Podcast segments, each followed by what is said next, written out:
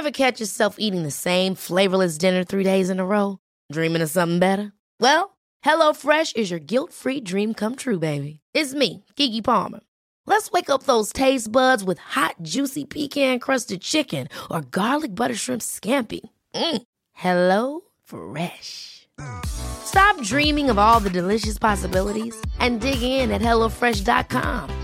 Let's get this dinner party started. I'm Sandra, and I'm just the professional your small business was looking for. But you didn't hire me because you didn't use LinkedIn jobs. LinkedIn has professionals you can't find anywhere else, including those who aren't actively looking for a new job but might be open to the perfect role, like me. In a given month, over 70% of LinkedIn users don't visit other leading job sites. So if you're not looking on LinkedIn, you'll miss out on great candidates like Sandra. Start hiring professionals like a professional. Post your free job on linkedin.com/achieve slash achieve today.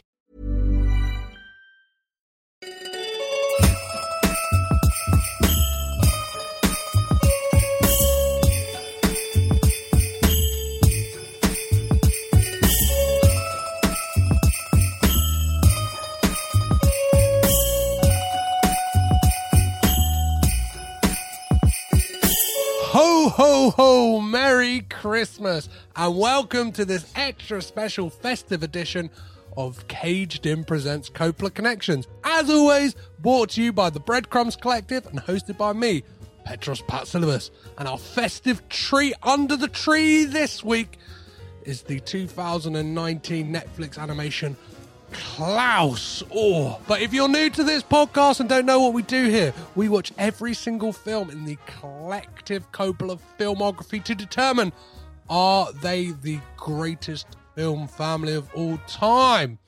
This week, I'm joined by Russell Bailey of the amazing Not Just for Kids podcast, but more on that in a few moments.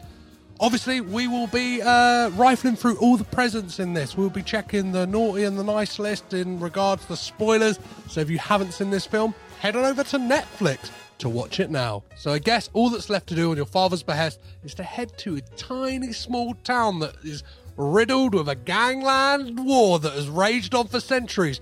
Befriend an old man who lives in the mountains who makes these beautiful, lovely little wooden toys and persuade him to join in your plan as you try and deliver 6,000 letters in one year.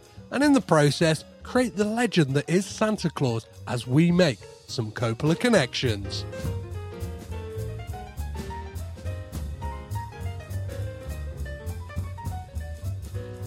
As the festive season is upon us, it's time to head to Smeerensburg. Let's try not to get caught in a war of two feuding families whilst befriending a lone woodsman from the mountains as we talk 2019's Klaus. Directed by Sergio Pablos and Carlos Martinez Lopez. Written by Sergio Pablos, Jim Mahoney, and Zach Lewis. And features a stellar voice cast including J.K. Simmons, Rashida Jones, Will Sasso, Joan Cusack, the late great Norm Macdonald, and today's Christmassy Coppola connection, Jason Schwartzman. The postman sent on this assignment to see if this film delivers is the host of the always enjoyable Not Just for Kids podcast, Russell Bailey. Merry Christmas, Russ. Come join me by the fire. It's a pleasure to have you here. How are you? I'm all right, and Merry Christmas to you too. I'm very excited to be on to talk about this particular film. Uh, but yeah, it's lovely to be here to chat about this film around Christmas because we're so close to Christmas. I'm getting excited. Yeah, yeah, yeah. So, so yeah, I, I, I probably left this a bit late. I've kind of, I've been listening to your podcast recently, and you're, I think you said like it's a month before Christmas, and you're recording an episode, and I was like, it, it really made me think. Oh man, I need to get better at scheduling things instead of being like a week, two weeks out from when the episodes go out. But uh, before we get to talking about the Coppola family in this film, um, tell us a little bit about uh, not just for kids. What, what what's it about? What do you do over there on that podcast? So, uh, not just for kids is, uh, and I've I've tweaked it slightly in how I describe it now. So it's about family films and the films you grew up with. So it basically means that I can talk about animation, uh, like today's film, and uh, like classic family films like Free Willy or uh, Babe. Those are two of those we've discussed recently. And I can also cheekily talk about things like Terminator 2 and South Park, the movie, and Austin Powers. which are not family films, but also films that I watched when I was very young and and shaped me. So yeah, so it's just basically uh, during the first lockdown, I found myself going crazy because I was furloughed and at home with my kids and nowhere to go. And I'd had this idea the October before to do a podcast about family films because I'm a father of two and uh yeah, I um I'm a father of two and uh, when you're a father you watch a lot of family films. You watch a lot of these both films you loved and films that are new. And so I did this podcast, I did a series about this 10 years of animation between Toy Story and Home on the Range because I kind of had this narrative of Western animation where it was um, the birth of 3D CGI animation leading to the death of traditional 2D animation at Disney because it was like the success of Pixar and DreamWorks Mm-hmm. that kind of led to um, Disney stop making 2D animation, which I think is a great tragedy because many of the great films by Disney are 2D animation, but Home on the Range is not one of them and several of those films of the era are not. And yeah, and, and just I had really fun on my first series, and it became something that I kept doing. So like I've done Spielberg films because I looked at his career, and he's got so many films he's directed and produced that are family films, and so like you know Gremlins for this time, but also Jaws, Jurassic Park, uh, the Indiana Jones films, Back to the Future. So many of these films are his, or he's like worked on them and is affiliated with them. Then I did Studio Ghibli, which you came on for. You came and did uh, Pom Poko, which I wasn't going to cover because I didn't quite know how to fit in the giant testicled uh, raccoon film, but I did, and it was great fun. And I've recently done 90s, so I did like 22, 23 episodes on the 90s and Amazing. covered like the stars of the 90s and certain trends. So th- there was like a couple of episodes about about um animal films. So like Mhm. a lot of films about talking animals were in the 90s because it was kind of like the birth of CGI meant that we could have talking animals. Apparently, it was one of our great uh, developments of the 90s. And next up, so right now I'm doing Christmas films because I love Christmas. So Me too, man. I, I've covered some great Christmas films, and next up, after I do a little thing in January, we're going to do musicals. I'm going to dive into musicals. I'm going to wallow in some great films of the 40s, 50s, and 60s, and go all the way up to The Greatest Showman, which I mean, I'm not a fan of, but I've found someone who is. So Yeah, they're going to come on and talk to me about The Greatest Showman. Yeah, it feels that's like, what I do. it feels like a perfect time to be talking about musicals because it feels like sort of 2021 it's kind of been this like rebirth of the musical right? In the heights tick tick boom and west side story it really is this kind of like wow like it feels like we've almost like gone back near on 100 years or something do you know what i mean? It's like history really does repeat itself. Uh, one of the things i wanted to ask you regarding like being a father and like uh, watching like family films and stuff like that do you give yourself over to like new stuff or do you battle with that? Because i i sometimes battle with that thing of not being like with anything i'm into like i know there's so, like books as well i know there's so many books that i read as a kid and it's like i i, I often worry like oh am i just trying to force feed my my kid the things that like i enjoyed as a kid or, or, or yeah and do, how do you how do you kind of uh, embrace new films with your fa- are, you- are you for that or are you kind of finding a healthy balance between the two So um, I'm, I'll show my kids all the stuff that I loved. My daughter was watching Jurassic Park when she was two or three because it's my favorite film ever made, and and I showed it to her. Uh, she loves Home Alone one and two, which we've watched recently, like this week. Uh, yeah, so there are lots of films that I grew up with that uh, I make her watch, like The Rescuers Down Under, which is one of my favorite Disney's, and Mhm. and stuff like that. But when it comes to modern family films, not the live action stuff, the live action stuff still tends to be pretty uh, ropey at times. Like, I think the stuff I love in the 90s is because I grew up on it, not because I think they're great films. So, like, uh, I know Mrs. Doubtfire has a lot of fans, but I rewatched it and I was like, this film is just okay and hasn't aged as well as I'd like it to. But, like, animation in the last 10, 15 years or so has just been pretty phenomenal. And the film we're talking about today is very much a part of that, like this movement of stuff quite separate from Disney and Pixar and DreamWorks. These smaller studios, the the likes of Netflix being able to fund Mhm. these uh, animations. So like last year we watched me and my daughter watched Wolf Walkers as part of the London Film Festival online, and and it was this wonderful moment to be sat next to her watching this cartoon saloon, and we watched other cartoon saloons because of it. Um, she watches Ghibli with me, and that's like some of their stuff is incredible. Not the last film they did. The last film they did was not was was was weak, but there are some great Ghiblis in there. Um, yeah, and there's this amazing animation that Netflix put out. Well, actually, there's two. So one is the Mitchells versus the Machines, which is a Sony animation, but Netflix brought it and distributed it, and it's Yep. it's my favorite film of the year. It's gorgeous. It mixes 3D and 2D animation. It's funny, and it's also kind of quite meaningful in some of the stuff it does with its characters. So Mm. that's a good one. And then there's this TV show called Maya and the Free, which is this. I forget the name of the director, but he did the Book of Life a couple of years ago, which is another great animation. Yep. But he, um, it's this nine-part TV show that's basically this epic story that's telling about this uh, princess going off to find these fellow warriors to go off and essentially kill a god because the god wants to kill her, and it's like big and epic, and there's death, and it's all this other stuff. And my daughter has watched it six or seven times now. She like will start it, watch it, start it, watch it, and she, she's in this loop fairly often. She'll sometimes break out and watch Spirit, which is is not great. It's not one of the great animations of the last ten years. She loves the Spirit TV show. We went and watched the Spirit film that came out this year. yeah, and yeah, yeah. I love Jake Gyllenhaal, but it was a test. um but yeah this this tv show she loves it's gorgeous it plays with its format it's it deals with death and life and it doesn't have a super happy ending it has an ending that's quite bittersweet Mhm.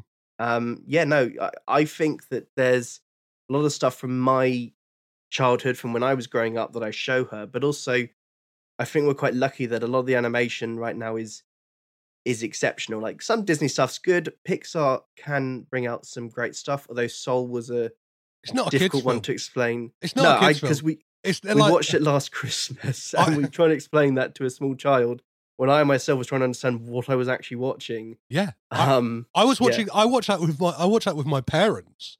Like, do you know what I mean? And we we just about like we just about got got it like on the kind of like spiritual and like kind of like meta metatextual levels. that It's kind of and the, the the the themes that it's dealing with. It's like it's an it's an animation for adults. I don't feel like that Yeah. one that that one's like almost not for kids, or at least I don't know. I feel like they tackle that idea of death a lot better with something like um uh oh, why is it why is it escaping me right now uh it's not the book of life it is what was the uh pixar animation oh, about Coco, yeah, Coco. Coco. yeah yeah yeah which is like has lots in there has at least it has like these kind of vibrant colors and kind of like do you know what i mean action sequences yeah. where it's like soul i don't know it kind of looks uh, it has like it looks like a an apple interface almost like for most of it and it's kind of got this like clinical look to it and like the, Mm. the the messages and meanings like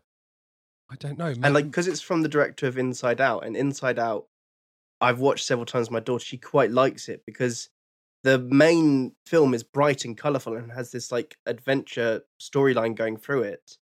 And then along with that, it's about a young girl coming to terms with the complexity of her emotions. And there I am crying at the end when she's saying she can't be happy because you kind of flash back to the point when you realize that you're not always going to be happy. And it's a really sad moment that everyone goes through yeah my daughter never quite understands why I'm crying at that point. She kind of looks up and goes, being a bit weird," and keeps watching this bright, colorful film. Whereas Soul didn't have that kind of um attachment between its like bright and colorful stuff. So like the cat stuff, where the guy and the where the two souls go into the bodies and they have a body swap situation. She loved that bit yeah yeah yeah, yeah. but it's it's just one segment and it doesn't have this kind of like uh, connected story going through that that a child who's five can be like i'm into this level a lot of it is like for us and it's going like you know maybe you shouldn't just obsess about this one thing all the time and, and a kid's not going to care about that whereas i'm like oh god what yeah, i've been yeah. into films for all my life what does that mean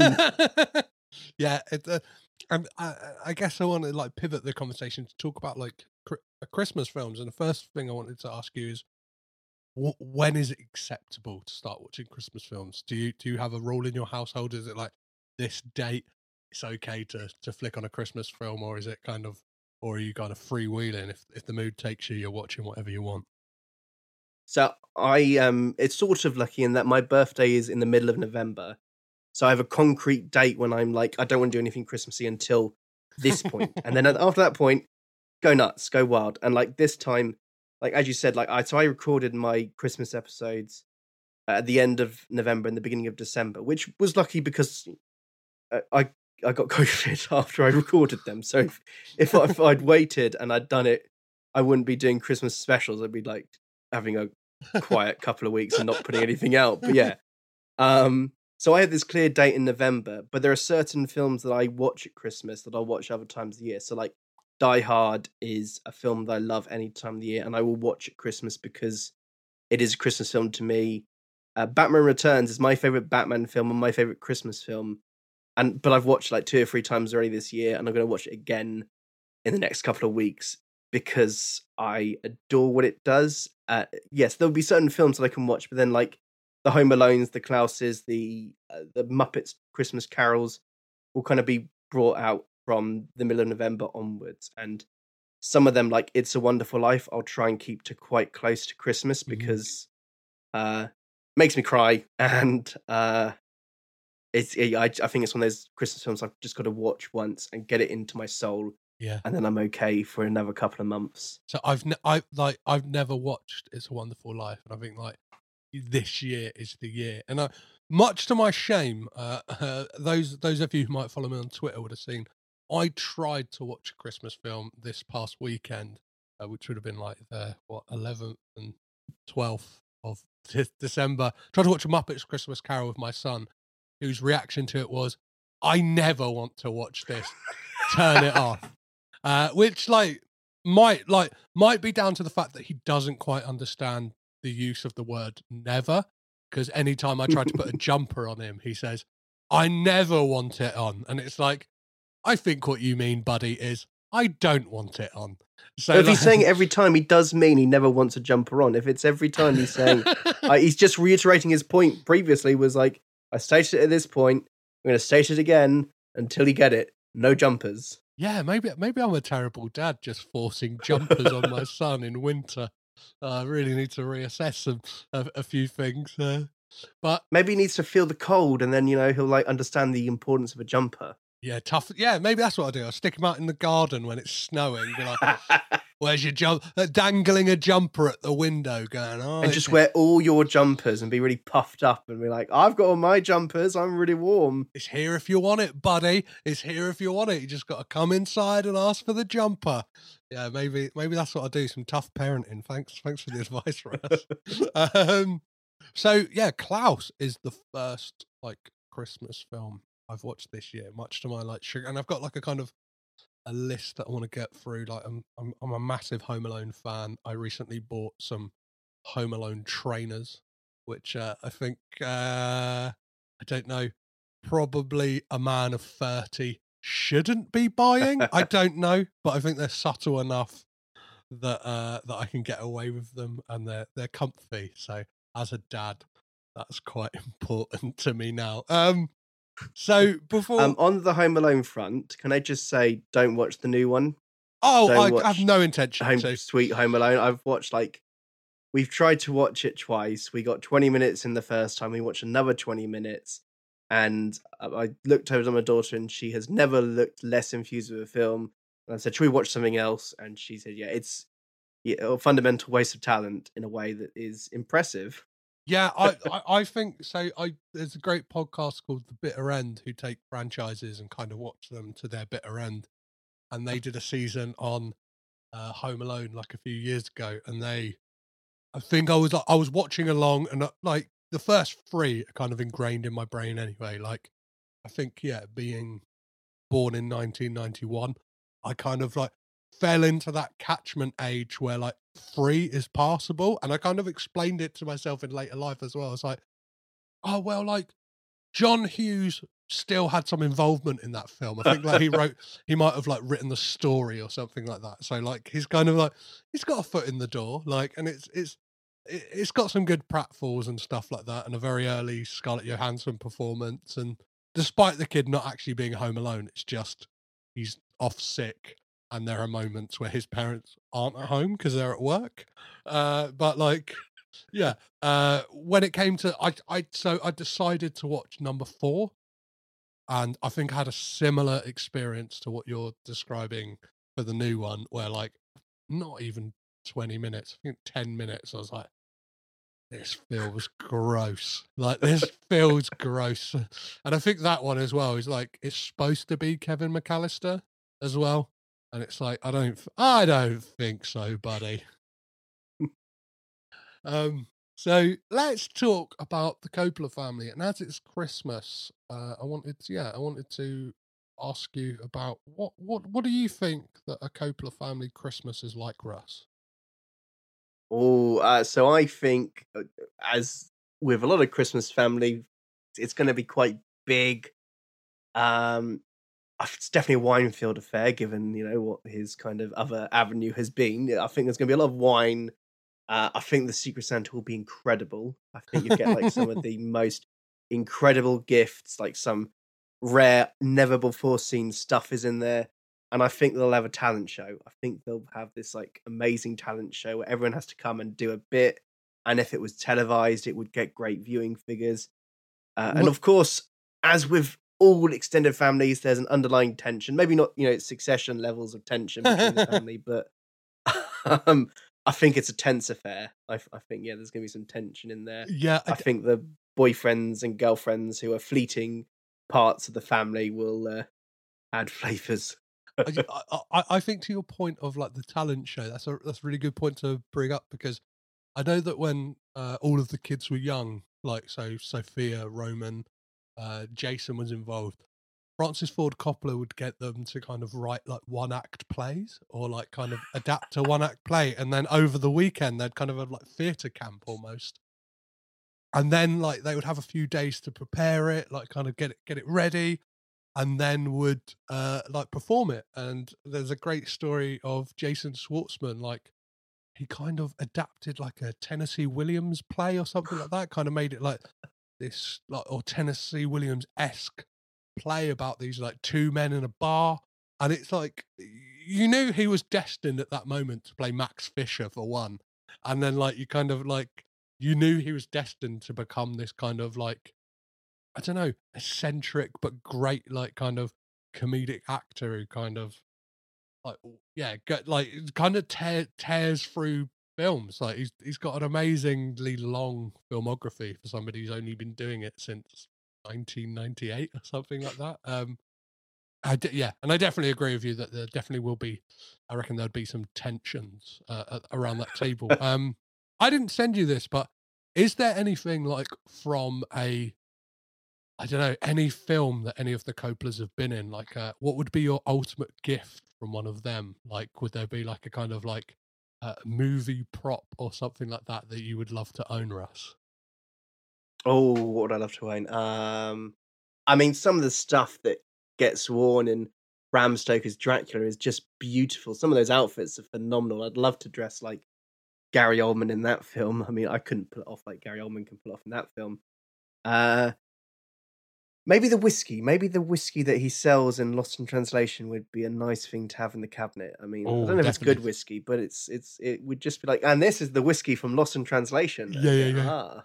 Yeah, so I think it's the cloves from uh, Bram Stoker's Dracula or the whiskey from Lost in Translation because at one I could look fabulous as I go around like Tesco's or Asda trying to do a shop. I just look resplendent in what Gary Oldman wears in that film.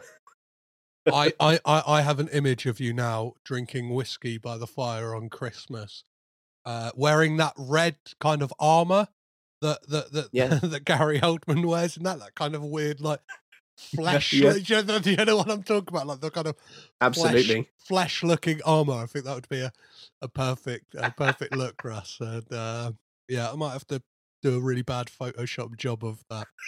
Uh, put it put it on the socials. Uh, so, what do you reckon? Like the the the table setup is like who's sitting where? Is there kind of like I don't know? Is it a big long table? Is it more of like a kind of spread out affair? Is there a kids table? Is there like an is there like an A B C table? Do you know what I mean? Like if you've got an Oscar, you can sit at the top table. I I think there's a top table. I think that the talent, the ones that have been like you know you, you've got your Francis, you've got your Sofia, probably Nick Nick is up there because you know he's he's a pretty on a good day a phenomenal actor and Touch Wood will be Oscar nominated again in about a month's time whenever the Oscars come out hmm the nominations. Uh, yeah, no, I- so I think there's a top table. I think then there's like uh, the rest, and the rest are like on tables like at a wedding, and I think it's like mostly family stuff with like you know a kids table is pushed out on the other end, but it's mostly going to be the families. The family units are going to be there, but the top tier, the creme de la creme of the Coppola family, are up there at the top, hmm and each get to make speeches like a wedding. Like they get to make a speech about Christmas, and each one has a different flavor. I'm assuming Sofia is quite different from her father, and I think that uh, Nicolas Cage's one would be a sight to behold. Uh, yeah, Nicolas Cage's one would probably be like a he- he- he'd have an extract from an Edgar Allan Poe poem or something like that, and like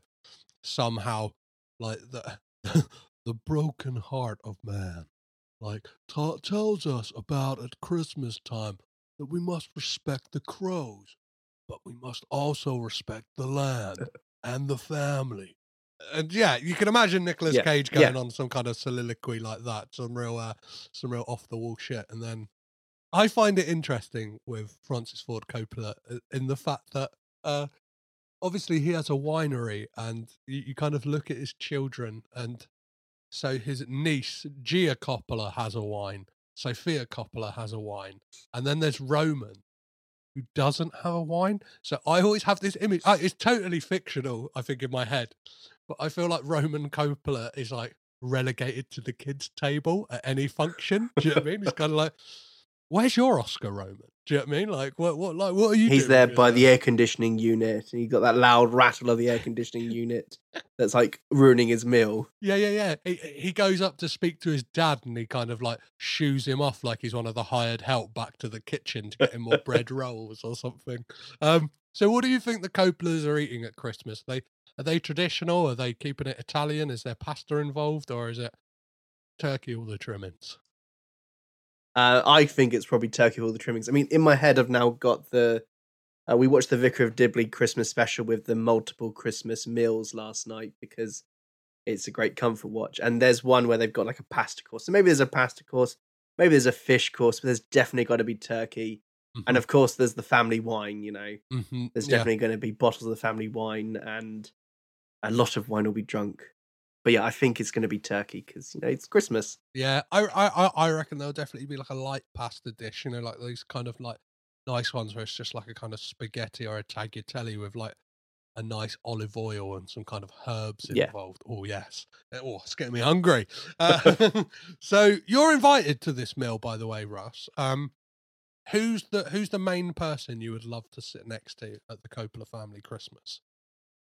Now, I mean, I would love to pick someone like Sofia or Francis or any of the other ones, but I'm going to pick Gia because I want to wrangle Andrew Garfield's number so that I can then gush to him about his film. So it's it's it's purely opportunistic on my part. I'll talk to her. I'll wallow in her strange films and and all that stuff. But really, I want to talk to Andrew Garfield because I mean, like his. I just want to talk to him about the films he's made. He seems like a lovely guy, and I, yeah, so that's what I'd be doing. I'd be like, I'd be buttering her up to get Andrew's number just so I can have a chat with him. Maybe invite him onto the podcast so we can talk about his experience in Spider Man because I mean those films are interesting. um, Yeah, but I- yeah, that's that's my pick.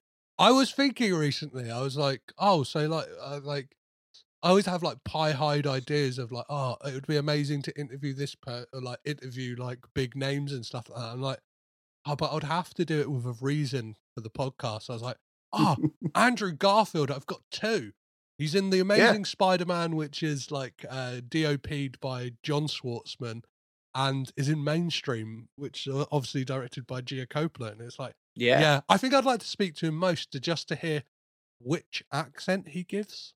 Do you know what I mean? Because he's kind of got this transatlantic, like sometimes when he's in American interviews, it's a lot more uh, Americanized. When he's in like British interviews, he's all of a sudden like starts calling people mate and like like starts. Dr- do you know what I mean? Like drop dropping dropping words and not speaking so proper and stuff like that. Um, and like because I don't love him, if he is not lovely, if he is a bit of a bit rude, a bit of an asshole, I'll be fine because you know he is my least favorite. It was I love him as Spider Man. His films aren't aren't. I don't ever watch them because no, but uh, I, I just kind of want to talk to him about like something like into this under the Silver Lake, which I mean I hated the first act, then like sort of it was so long that I end up loving it, or like Tick Tick Boom, where Mm. his performance is incredible and and yeah, I think he's a really talented performer. But if he turns out to not be a nice guy, I'm like, oh, it's not the end of the world. It's fine. Like, I had a thing. I fancied Armie Hammer for a very long time. He was like my man crush, and then it came out that you know he's really weird. yeah, I was like, yeah, yeah, oh no, and Yeah. I had to mourn that this year, the loss of yeah. my man crush, and then pivot hard into Henry Cavill because you you need you need some some muscle bound hunk in your life, definitely. you need a Um, man who's good in a suit. Yeah, yeah, yeah, yeah, yeah. So, uh, yeah, I definitely wouldn't be your man, Russ. I, am sorry to disappoint you. Uh, so, at this Christmas meal, um, they're doing Secret Santa, and you've got Jason Schwartzman as your pick. Who who would have thought it? We're talking about a Jason Schwartzman film, and who's the person you picked out of that hat? What would you buy Jason Schwartzman as a Christmas present, Russ? It's a tough one. I assume he's a cinephile. I assume he loves films.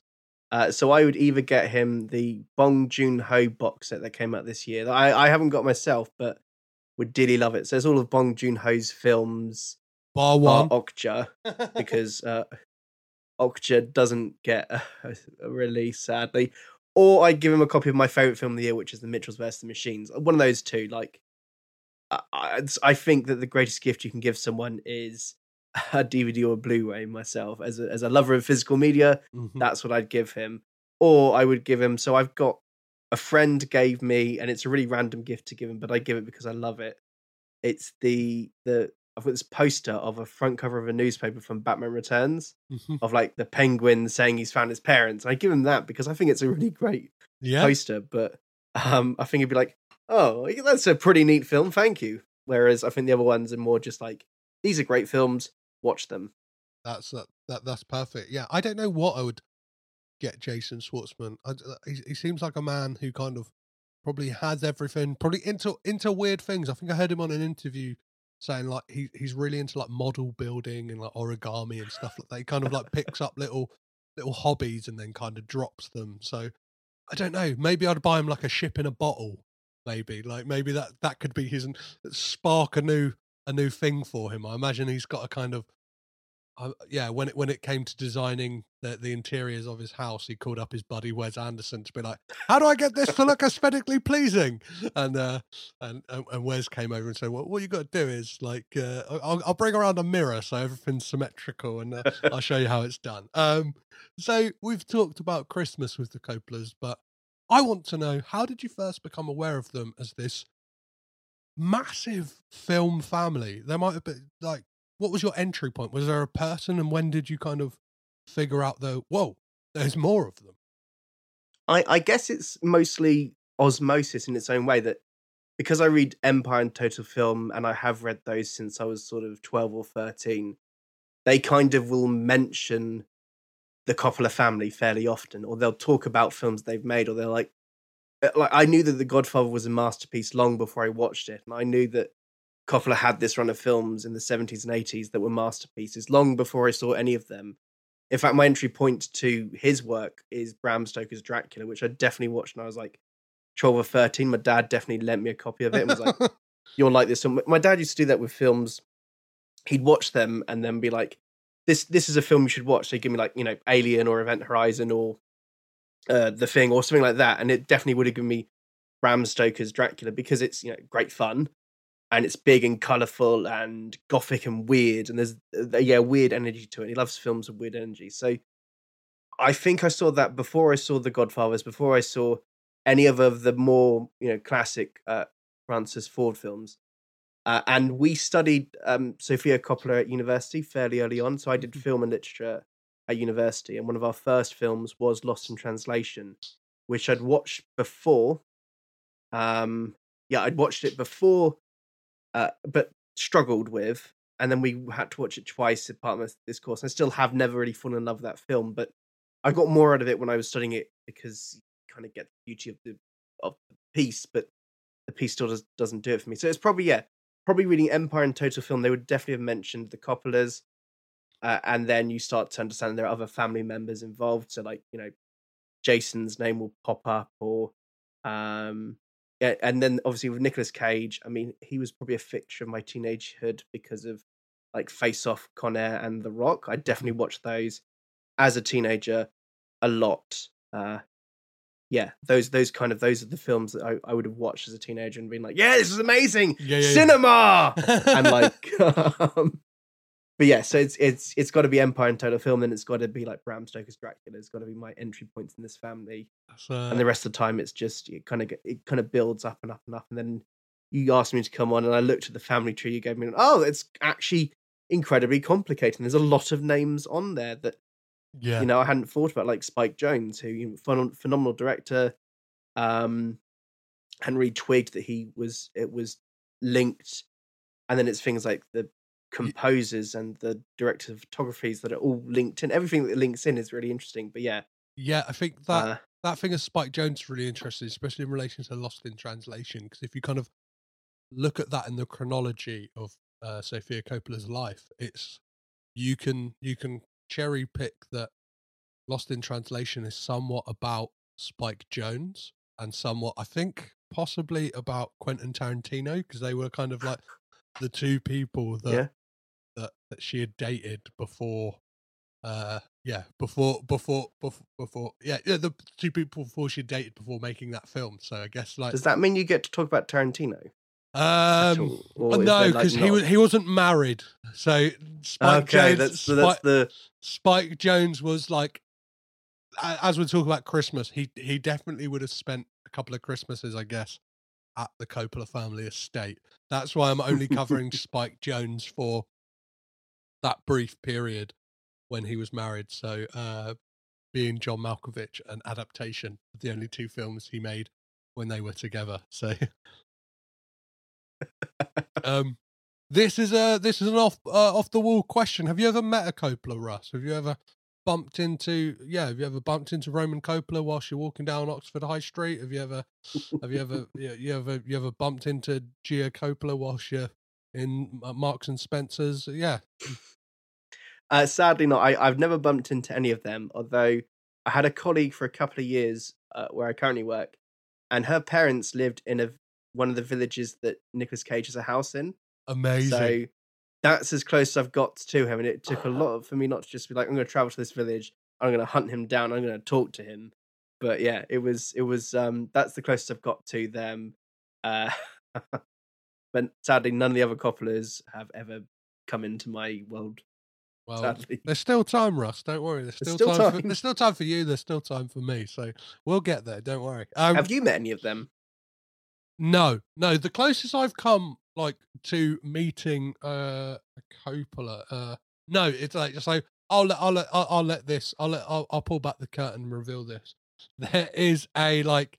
I wrote a list at the beginning of the, the year of things I wanted to achieve on the podcast, and one of them was to speak to a Coppola, like for the podcast. Uh, and I'm yet to do so. I guess the closest I've come in some ways is like I recently interviewed uh, the head of like restoration and the uh, American Zoetrope Archive, who like uh, uh, James Mockoski, who works very closely with Francis Ford Coppola. So I like to think in some way that like the Coppola family know about me. Like I, I, I, I email. I had emails with Nicolas Cage's manager this year. Like got declined, but like uh, there's part of me that is like Nicolas Cage knows about this podcast. Do you know what I mean? I think like I don't know. Yeah.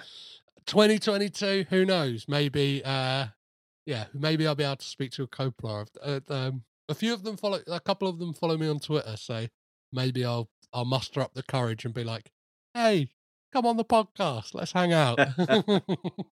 Maybe Um, you'll get Gia if they do a proper uh, advertising, uh, proper like press tour for mainstream. I mean, I don't know what's happening with that film. It it was premiered a while back, and it seems to be somewhere in the ether. Well, I, I think it's out because I listened to an interview recently with Andrew Garfield. I think they're the person they've pushed out for the press tour because he was on the newest episode of the Empire Film Podcast talking about mainstream and dodging questions about Spider-Man No Way Home. um, so, what would have been the first Jason Schwartzman film you would have seen, Russ? So I, uh, as with a lot of film people, keep a Letterboxd account and try and tick off all the films I've watched.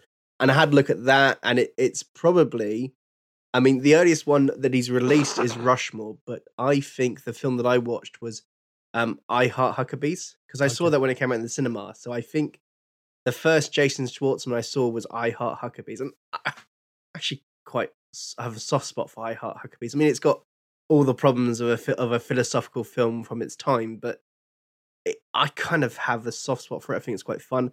I think it's quite enjoyable to watch relatively famous actors star in this film. That's Hmm. kind of weird and has ideas going on in it, and even if it doesn't all hold together, even if it's a bit like you know, stranger than fiction, in that it's it's um simplifies its ideas to to tell a fun romp. I see. I, I so it has to be I I Heart Huckabees. I think. Mm-hmm. Um, I, d- I don't think I'd seen Rushmore before that. I mean, like I've seen uh, all the Wes Anderson films, so there is that. But yeah, it's probably I, I Heart Huckabees. A, a film I'm yet to watch and obviously yet to cover on this podcast, but like, It's probably not aged well, if I'm honest. I'm, I I- I say that I have a fondness for it, but I haven't watched it in years. it's it's got the whole David O. Russell thing going against it Yeah. as well. And it almost felt like from looking at it, it looks like David O. Russell almost going, Oh, Wes Anderson's doing these all star ensemble casts. Like maybe I should do that as well. Like I think it's like kind of in quite close proximity to like the Royal Tenenbaums and stuff like that. and that's why he got Jason into it because whether the Wes Anderson connection and Jason's and all those Wes Anderson films. yeah, yeah, So hoik him in, and yeah, yeah. That that that's a that's a rare double Coppola. Well, not a rare one, but like that's one where it's Jason and his mum Talia Shire both in that film. So yeah, it it, it is on the list to be covered. I've got a guest lined up for that one. So uh, yeah, expect I Heart Huckabees next year, I guess. Yeah, I'll get around to it then. Uh, so let's talk about Klaus, and before we do, is the trailer. Um, hello? Jesper Johansson, postman. Uh, Mr. Klaus, You have a gift. You were meant for making toys. So I figured if you donate your old toys, I'll deliver them for free. Tonight, I go with you. there's no need for you to come with me, really. Tonight, then.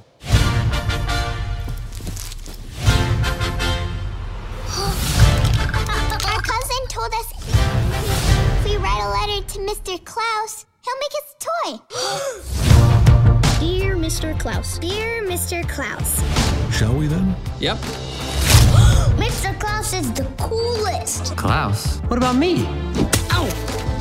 What the loser? Oh yeah. Well, if I'm a loser, then you're you're a you're a uh, you're too you're too far. You're gone. Hey, what do you guys think you're doing? This is Smeerensburg, the unhappiest place on earth. And you two can't change that. The postman and toy maker are brainwashing everyone. We need to show people that a true selfless act always sparks another. Hi. What's happening right now? Oh no. Holy mother! What happened? Not a word. You just sit there, be all magical and awesome.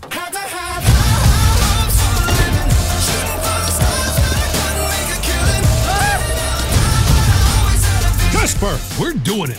Let's go. Oh, oh, oh. Wait, wait, wait. Time out. Really? That's how you laugh?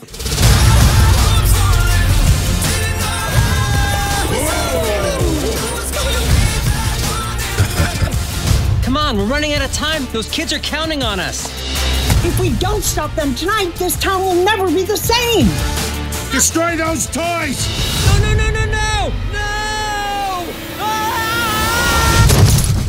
Eat our snow, you. They're not attached. Why aren't they attached? I thought they were attached. I would never, in a million years, have done what I just did if I didn't think these were attached.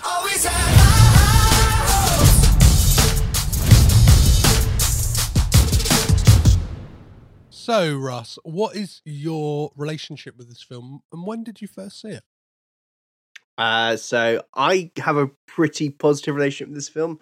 Um, I first saw it when it came out. So when it first came on Netflix, I watched it probably the weekend after it came out. Mhm. Uh, the, so the nature of my job means I'm aware of the everything being released in cinemas in Oxford and the surrounding area. So I have to put them into the website I run on. We put all the showtimes in. So I- I'm just super aware of what's coming out, and I live vicariously through that. So I don't watch all the films or all the other stuff. I'm like, oh, this film's on, uh, and I can um, kind of keep tabs in my head. And so this, I was aware of when it screened at a cinema in Oxford, and I thought it looked fabulous. And so I watched it when it came out, and and yeah, it was fabulous. I immediately uh, took to this film. It made me cry the first time I watched it, and it makes me cry every time. We'll probably get into the fact that it makes me cry. um, but yeah, no. uh, So yeah, I have watched this every year since. I mean, it's only been out for two years, but I've probably watched it a dozen times already. So I've watched it four or five times a year. Uh, it's a firm staple in our festive roster. It's one of the ones I can watch fairly early on because it's not like uh, Home Alone or Gremlins or It's a Wonderful Life, and that those feel like staples that I have to watch quite close to Christmas. This feels like one that I can watch several times in a year, and yeah, so yeah, I I, I- I I- love this film for what it is. I know what you mean. Like Home Alone for me has got this thing in my head that I have to kind of watch it in like the time frame in which it like plays out. I kind of like, Yeah. do you know what I mean? It's like it's a few days before Christmas. I have to watch it, and like I have to get a cheese pizza, and I have to get like I have to get a cheese a, a, a whole cheese pizza all to myself. Like I have to get that. Like I remember uh, a, a few years ago, I watched Home Alone. Like had had the cheese pizza, and then like woke up in the morning. I was still living at home at the time. Um, and like woke up in the morning, and everyone had like gone to work, and I kind of had that like Kevin McAllister moment of like kind of like mom, dad, Uncle Frank. Buzz, like everyone was gone. I was like, like, yeah. I was in my twenties, so I don't know what I was going to do that I wouldn't have done anyway. Do you know what I mean? Like, uh, probably a lot more sordid than what Kevin McAllister gets up to. I weren't jumping on any beds. Oh, very anything like that. gentle what he does. Nothing, nothing too. Yeah, yeah, yeah, yeah. He just tries to kill a couple of like middle-aged blokes. Um, so, so did you get to see Klaus in the cinema? You said it. It's, it was. I didn't. I, I kind of wish I had, but it's like one, one of these Netflix releases that gets like a week in cinema, and I don't that often see them. Like I think I've seen, I saw The Irishman in the cinema because I was like, uh, Scorsese in the cinema, gonna go watch that, and and I saw Roma as well because I go to the London Film Festival every year, and there'll be films that I'm lucky to to catch, but. I don't tend to watch Netflix films in the cinema, which is is to my fault. But um, I just am like, I'll watch that when it comes to Netflix. Yeah, and yeah, yeah, same attitude with this. Like, Same, I didn't see the cinema. same thing. I had I had the same thing this week. I was like trying to like I've got a pretty like hectic podcast week this week, and like I, but I was like looking and I was like, oh, don't look up is playing at the Everyman near me, and I was like, I've kind of like been jonesing for an excuse to go there. Do you know what I mean? Because like lovely building, lovely cinema and stuff like that, and I was like, oh, that could be like my little Christmas treat to myself, and I was like. If only I had like scheduled myself better and wasn't recording like a podcast every night of the week this week, I could I could have gone to to to check out that film. But uh yeah, there is that thing. uh, Like the one of the reasons I didn't go see it, like like yourself, is like, oh well, it's on, it's on Christmas Eve on Netflix. Do you know I mean that that that feels like Yeah, the type of yeah. thing like. Like I don't know, I could probably persuade my parents on Boxing Day to maybe like after a couple of mulled wines we can sit like uh, uh, I don't know. I'll, I'll I won't tell them about the kind of Adam McKay of it all and just be like Meryl Streep's in it, and they'll be like, "Oh, if Meryl's in it, let's give it a watch." and then before I know it, I've kind of like indoctrinated them with some kind of uh, oh, what is it like? Uh, like uh, environmental, like kind of like, do you know what I mean? Like, yeah, messaging. The stuff like message and the message, like, and did you get the message at the end? Yeah, yeah, this yeah. is the message. This, yeah, yeah, yeah. We're destroying the planet, guys. Come on, stop using so much plastic. Uh, so you, Klaus, like, I, I think I'm similar to you, and well, not not that I kind of, I, I had no idea it was coming out. I think like 2019. I, I think I saw like when it came on Netflix or like on social media or something like that, and then saw that like just the animation style of it. It's like, oh, that looks Yeah. really interesting, and it's like, it's the first Netflix animation, right? Like which. uh, Um, I think the, f- I feature, think it's the first that they co-funded. I think there were animations that they uh, purchased to distribute, but this is the one that they commissioned to get made, and so it is a Netflix film more than something like uh, The Mitchells vs. the Machine, which is just because a Sony film. Sony yeah, yeah. stopped releasing animation in cinemas. So that and Vivo are two recent Netflix ones that are not Netflix films, but Netflix uh, have like exclusive streaming rights to them. But this is like a, a small studio made this. Netflix commissioned them to make it, and it, it's it's a Netflix film. And I kind of quite admire sometimes when Netflix does this, like, when it works, when they pull off these like really good, interesting films. Like Roma wouldn't exist without them. The Irishman wouldn't exist without them. But then there are some other ones that, like uh, I watched Red Notice the other day, and Oh, yeah, yeah, yeah, no. yeah, yeah. But yeah, that's what I mean. For every ten red notices, there's an Irishman, or there's like this new like the Fabelmans that's coming out next year, which is a new like Yeah. Steven Spielberg film. Do you know what I mean? Or it's like you kind of kind of have to take the rough with the smooth, like with Netflix. and you get you get like a Klaus, you get this kind of Yeah. uh, warm, endearing film that is is not like many other animations out there that that is its own unique thing. And and yeah, I uh, I appreciate this film. I appreciate Netflix for being a studio that would do this and kind of having set a model that someone like Apple TV are now doing because they release uh, things like Wolfwalkers on this, and Netflix have done a lot of animation they've got coming up is interesting. So they've got like Henry Selick. Mhm. There's all their Roald Dahl stuff, which I'm very interested in. Um, Big shout out got- to my boy. Oh, well, yeah, a mutual mutual friend of Yeah. ours, David Trumbull. oh, I I will say at this point, thank you because that was a really great two hour chat, and it only happened because you're like, hey, there's this guy who like knows about animation. You should talk to him, and I was like, okay, and I did, yeah. And then I, and then I went up and talked to his brother about the Grinch. That was another good two hour conversation. Those two guys are verbose but fabulous, and they gave me such fabulous episodes to put out. But yeah, so thank you for the No for the thread. I, ha- I had to, yeah, I had to give, I had to give David, David a shout out, especially talking about an animated film. And I imagine like he'll probably be listening to this, being like, "Did you know?" Like almost like butting in, like with these things, like wanting to butt in, be like, "Did you know they did this and this and this and this and this?" And we'll, we'll get onto some stuff that ho- hopefully will make David proud. I did, I did my research on on the animation style for this. Um, Yeah. So I like to ask all my guests to kind of give us a, a little plot synopsis of the film. Can you can you can you tell us what Klaus is about? Sure. Uh, to not dive too much into spoilers, because I do think there'll be people out there who will have not seen this. Oh, we will be I do think spoiling this eventually. We will. be- We yeah, will be. but at this point, I'll I'll limit the spoilers because I yeah it's one of these films that I think, I Netflix have this weird thing where they seem to undermarket their own films and seem to just wait for people to find them, which I always find kind of odd. But Klaus, so Klaus is about Jasper, who has a rather dubious honor of being the worst student in the Postal Academy. And his father, who runs the Postal Service, sends him off to a small icy village fabulously called uh, Smeerensburg.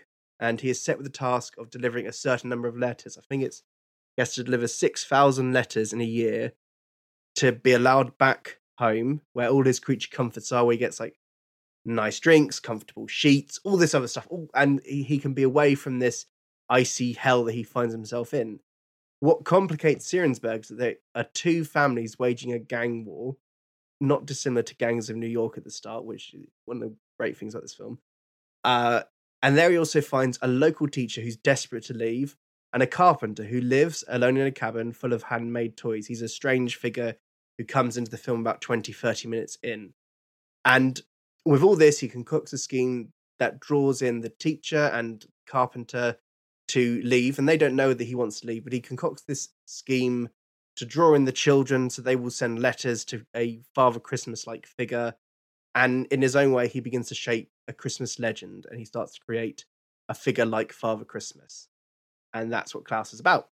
Oh, Yeah. Klaus is the name of the of the carpenter. Yes, yes. Um, yeah, I wanted to play a quick clip of the kind of uh, his dad giving him them kind of marching orders of, of, of setting up kind of what his mission is. You think I'm just going to watch you purposely fail and then let you waltz right back to a privileged life void of any purpose or meaning? Well, yeah. Where else would I? Congratulations, you are now a postman. Come again? You are to establish a working postal office in.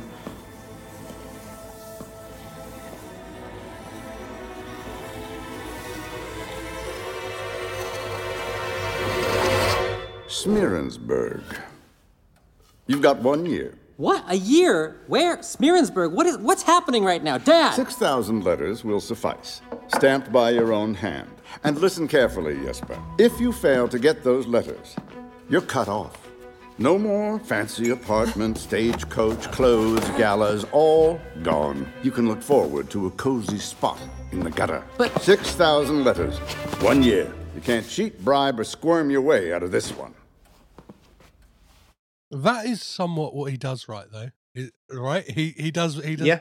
he does almost bribe a, a, a, a, a town full of people with He plays the system so he can get out. He, he is a kind of a corrupt figure at the start who, yeah, who just um uses people's because he just wants to leave, and that, that's that's his goal is to leave. So he uh, lies to a group of children. He lies to what we find out is a grieving um, man out in the woods. He lies to a teacher who has a fondness for him in in that blossoms into something more. But yeah, it's it's for the first half he's this lying, cheating, corrupt individual who's just doing everything so he can get the hell out of this place.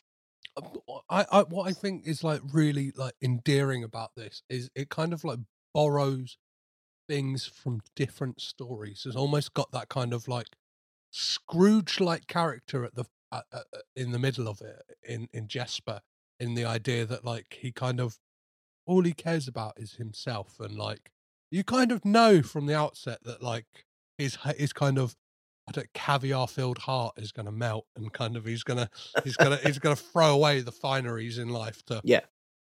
to appreciate that like all it takes is an act of kindness to to to provide another act of kindness and I think Jason Schwartzman is perfect for a film like this because he kind of he can do this like like slightly smugness and he can but like an innocence to him that no matter how smug he's being you kind of like you're warm to him like they they, they, they Yeah. play it really well i think in this film that like he doesn't feel like uh an absolute asshole. Do you know what I mean? You, you you are still rooting for Jesper, despite like, and it's the kind of machinations of the plot work in such a way that like you almost like you forget about this ploy because he's getting caught up in it. He's got you can see the joy on his face and the joy that he's bringing to this town. That you don't, you don't, you yeah, you're not there going, oh yeah, but once he gets to six thousand letters, he's he's fucking out of there. He's he's like bye Yeah. Smeerensburg, bye Smeerensburg. Like you guys are in in the dust. I'm I'm I'm going back to my life of yeah caviar and silk sheets. So like so, yeah. I think I think Yeah, he's so he's not he's not an irredeemable person. He is selfish at the start Mhm. and um di- uh, dislikable in that sense. And yeah, Jason plays it fabulously. And and we've like one of his most mem- memorable roles for me is is Gideon Grave or Gray in uh, Scott Pilgrim, and like uh, playing that fantastic asshole um villain that he does. And there is hints of that at the start, and then it kind of melts away. And the whole thing with any of these kind of films that are about people doing duplicitous schemes is that as the scheme goes on, obviously they will get more into where they are. They will get more into the people they're surrounded by, and so the scheme will kind of uh, be- go to the background for them. They're doing it because they've kind of developed a warmth and, and kindness within them, and that's what this is. It's about developing warmth and kindness, and and it's a fascinatingly cold film at the start that kind of um, a warmth kind of uh, breeds within it and kind of gets warmer and warmer as it goes on. But it starts off this wonderfully cold film that's just, uh, yeah, beautifully done, but so cold and so Mm-hmm. um, not unpleasant, but unwelcoming. It's really interesting that as a film, it's quite unwelcoming at the start. It's not. It doesn't draw the audience in by being warm at the start. It, it says this is a cold place. These are cold people. There is no kindness. There is no warmth here. And then it kind of develops beyond that point. It develops into this point where, as Jasper softens and becomes warmer, as uh, Klaus opens up and becomes warmer, as I should know her name, the teacher. Alva. Yeah, yeah, yeah, yeah. Alva becomes warmer and kinder as the kindness kind of as eh, with a virus, but not not in, not in a negative way, a positive way. A positive virus kind of spreads through this village and through these people, and we kind of see it happen. And Jason's performance is really good at capturing that kind of shift within him as he becomes less and less of a selfish asshole and more and more of this kind of kind, nice, friendly person, right up until the point that makes me cry, which is where he is there making a, a sled for a, for the village girl. Mm. Um, Yeah, the Sami girl. that entire sequence, I'm Yeah. weeping throughout because I think it's a beautiful sequence. Um, yeah, so at, at that point where he is so invested in this in in the positive side of the scheme, so investing in getting toys to children that he'll make a toy, even though he has none of the skills he needs to. Even though we have established that he's lazy and untalented as a person and willfully untalented, like he's willfully uh, sought to avoid responsibility and av- avoid skilling up, and that's that's that's the wonderful shift. And yeah, Jason's performance carries it, carries that shift from him, so that by the end, when he is this nice person, we can go with it, and we even like it, and we even accept it, and we're kind of fine with it, even though at the start he is selfish and kind of dislikable. Yeah, I to your point of like the kind of coldness of this film, I think some of that comes down to the way that this film is animated and like the animation design of Smeerensburg and the idea that they everything is angular. It's a lot of like sharp corners, a lot of triangles. Do you know what I mean? Everything looks Yeah. very angular, almost like Tim Burton esque or Henry Selick esque in that kind of way that it's like Yeah. decrepit and stuff like that. And then when you get to uh, Klaus's kind of cabin out in the middle of nowhere, everything's a lot more softer edges and rounder and stuff like that. And that very much feels like uh, a conscious choice on the parts of the filmmakers uh, who kind of like, right, let's like like let, let's visually tell the audience. And uh, yeah, I wanted to talk about the kind of animation style because there's something kind of magical about it in the way that like you watch it and it feels even though it's like from 2019 watching it for the first time it felt i don't know it, it felt familiar at the same time but like totally kind of groundbreaking and i know that they used Yeah. like kind of groundbreaking technology to kind of uh get the visual style that they do so yeah what are your kind of views on on, on this animation style that they use So like um I think there's this movement in 3D animation that I really appreciate, which is kind of a move away from it being uh photorealistic almost, being like the best animation can be.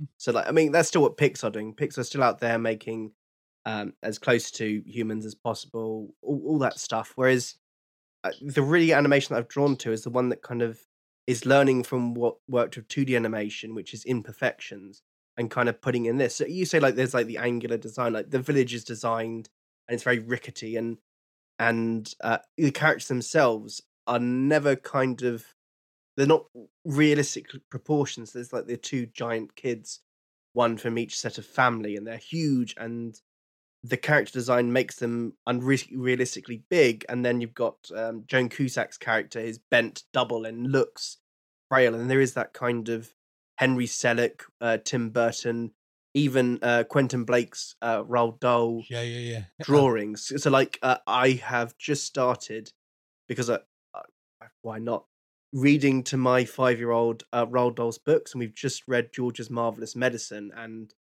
there's something about uh, the way that Quentin Blake interpreted Roald Dahl's words and Roald Dahl's description of characters that I think is in this. I think Mhm.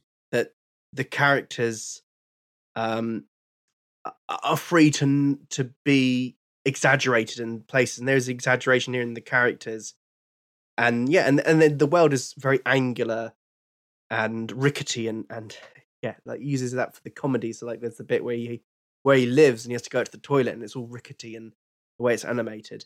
But it's also if we just take the opening sequence of the fight of the when he rings, so he enters this village, rings a bell, and that causes the two families to fight, and it turns into a sequence from Gangs of New York, and so they limit what you see because it takes place in a in a sea of um not smoke but kind of Yeah, like, like, a co- fog descends like, like, a those dust clouds that you. yeah, it's like a dust cloud of ice animation. Yeah, gets yeah. up, and so you get that, and then you see him like at one point get flung out and burst through the cloud, and it kind of zooms out, and you get like a far off shot of him going up in the sky and coming back down through it, and so it's willing to be playful in how it animates itself. It's willing to be playful in the shots it's choosing. It's quite cinematic in how it's constructed, and even cinematic in the sense that it goes from being cold to warm, and it it, uses uh, the seasons as a means to kind of uh, open itself out and become something different. And that's in the animation style itself that the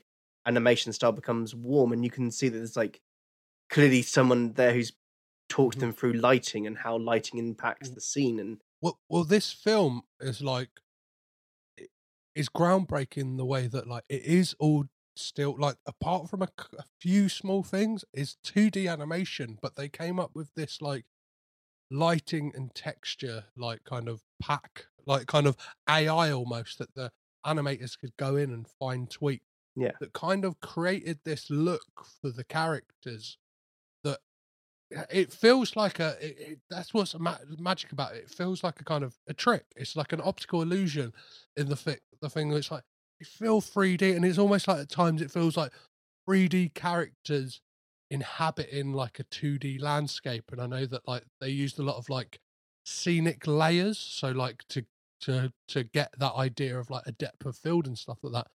But it's all 2D and like yeah, um yeah the way that like the the the, the characters look and there's a, a great video which i'll put in the show notes for this that kind of like breaks it down very quickly and um i know that um sergio pablos kind of has this rich history with uh disney right like kind of yeah. So like his uh, so uh, his career was initially as an animator at Disney, and he's so how Disney worked with their 2D animation was they would have specific animators on for specific characters. So like he did Frollo in The Hunchback of Notre Dame. He did uh, Paris in a Goofy movie. He did Tantor in Tarzan, and he did Hades, one of my favorite animated characters ever.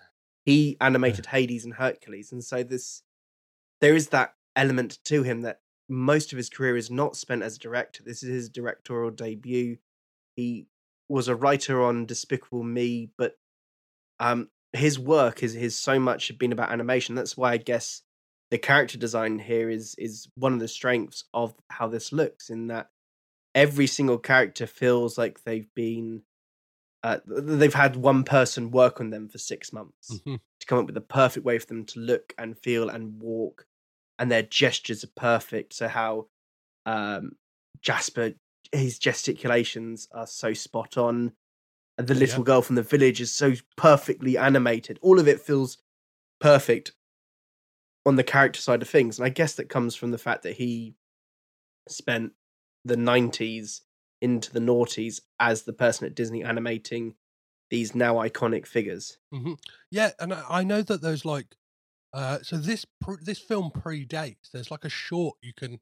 I'm not sure if it's available anywhere, but there's a short that is from 2015, which is like a kind of proof of concept of what what they were trying to go for. And I know at the time they worked with like a, a French studio to kind of develop the AI they were working on because I think in that original kind of like thing they had created with like this AI to work on the lighting and textures, it was too labor intensive. And they were like, well, this film will never get made. Do you know what I mean? It would have been like 10 years in the making or something like that. And then this um French studio, which oh, I think it's called like Maison de Rouge or something like that. Uh, again, David Trumbull was probably going, it's this company uh, right now. But yeah, they, they kind of came on board to really help them out with kind of fine tweaking the AI to make it a, a more like fluid process. And I think it's something like it's like 400 people who worked on this film or something like that, like close to like 100 animators or something like that. And it's kind of like, I don't know, it all really feels like it's made with love. I just kind of, there is, there is something, Yeah, it's, I think it's crazy for a film to, to be so new, but just feels like, uh, do you know what I mean? It, it almost feels like something that like you've blown the dust off of a VHS that like Yeah. has been hidden in the back of a, a, video shop since 1993 or something like that. Yeah, and I think because it's this film that is diff- different from its peers, it's out here doing its own thing. I mean, there there are similar styles of films out there, but this feels Klaus feels like Klaus. And there's like a raft of films that feel like versions of DreamWorks animations or Pixar animations, and then you get other unique studios doing their own thing. But this feels uh, unique and almost timeless in that quality because also its interpretation of Christmas is not very West or not very American. Mhm. It's a very European interpretation of Christmas. Uh, what it's drawing off of are the myths and legends of Christmas in Europe, in in, like Germany or, or in Scandinavia or places like that. And uh, I mean that's one of the reasons why it endears to me is because I, I don't really warm to an American version of Christmas too much myself. I'm more of a you know, Rizzo the Rat in a Victorian uh, London kind of guy as opposed to anything else. But yeah, Mhm, I think yeah. that's one of the reasons why it feels um, out of time, out of sync almost, is because it um it isn't trying to be like other animations, other Christmas films. It's trying to be um almost European focused. Yeah, well, the fact that it's like what it's a it's it's a Spanish production company, Yeah. and it's kind of like it feels like this, and it feels, I don't know, it feels freeing. I know that, um, uh, yeah, Sergio Pablos has said that uh, Jason Schwartzman, when it came to his dialogue, like forty percent of what he says was the script, like the rest is ad libbed, and you kind of really get that you get that feeling in the way he delivers things and like it's kind of like it feels fresh it feels and it I, I don't know like i imagine like in in some like american animation it would like they would either go well you look back at like aladdin or something like that it's like robin williams is probably 100% like uh ad-libbed and stuff like that but this kind of feels like Yeah, he's like, doing stand up and they're animating his stand up basically. That's what yeah Aladdin is. and then but this like feels like i don't know there's like a a freeness to it to kind of like find the character and kind of like here is the bare bones of the story like and the the message like the message is still going to stay the same but like Yeah. really really work around it and like work with it and it's i don't know there's uh, there's, there's just this there's so much beauty in this film um so let's talk about some of like your your favorite scenes in this film Of course. russell Yeah. Uh, so obviously, like we've talked about the the opening fight, which is probably my favorite bit of animation in this film because it is um so chaotic and energetic a moment to fling into this opening that's been a bit uh slow and cold. But yeah, I, I love this film. I love how it introduces characters. I love the the first time we meet Klaus, for example, out in his um, woodland retreat, essentially, because he's basically retreated from the world. I like the, all that stuff and how, again, that's being led by the energy of uh, Schwartzman's Jasper, because Schwartzman does all the talking in that scene up until the the first time J.K. Simmons talks, and yeah, that's a great sequence. Uh, and it has a lot of fun then with their kind of um, their escapades, their kind of delivery of gifts. And so we get some nice short scenes of Jasper being hurt or kind of having to do with dogs, fire, all this other stuff. And it's just there being used for us to make him into an endearing figure. Kind of that kind of like transition from well, the, uh, a selfish prick into a nice guy. the film's not scared as well to play that scene of when Jesper first goes out to Klaus's like cabin. It's like quite scary. Like uh, I- I- I'd like to know if There's like, an in, yeah, there's an intimidating quality to Klaus that never really leaves the character. Never really is not an intimidating figure.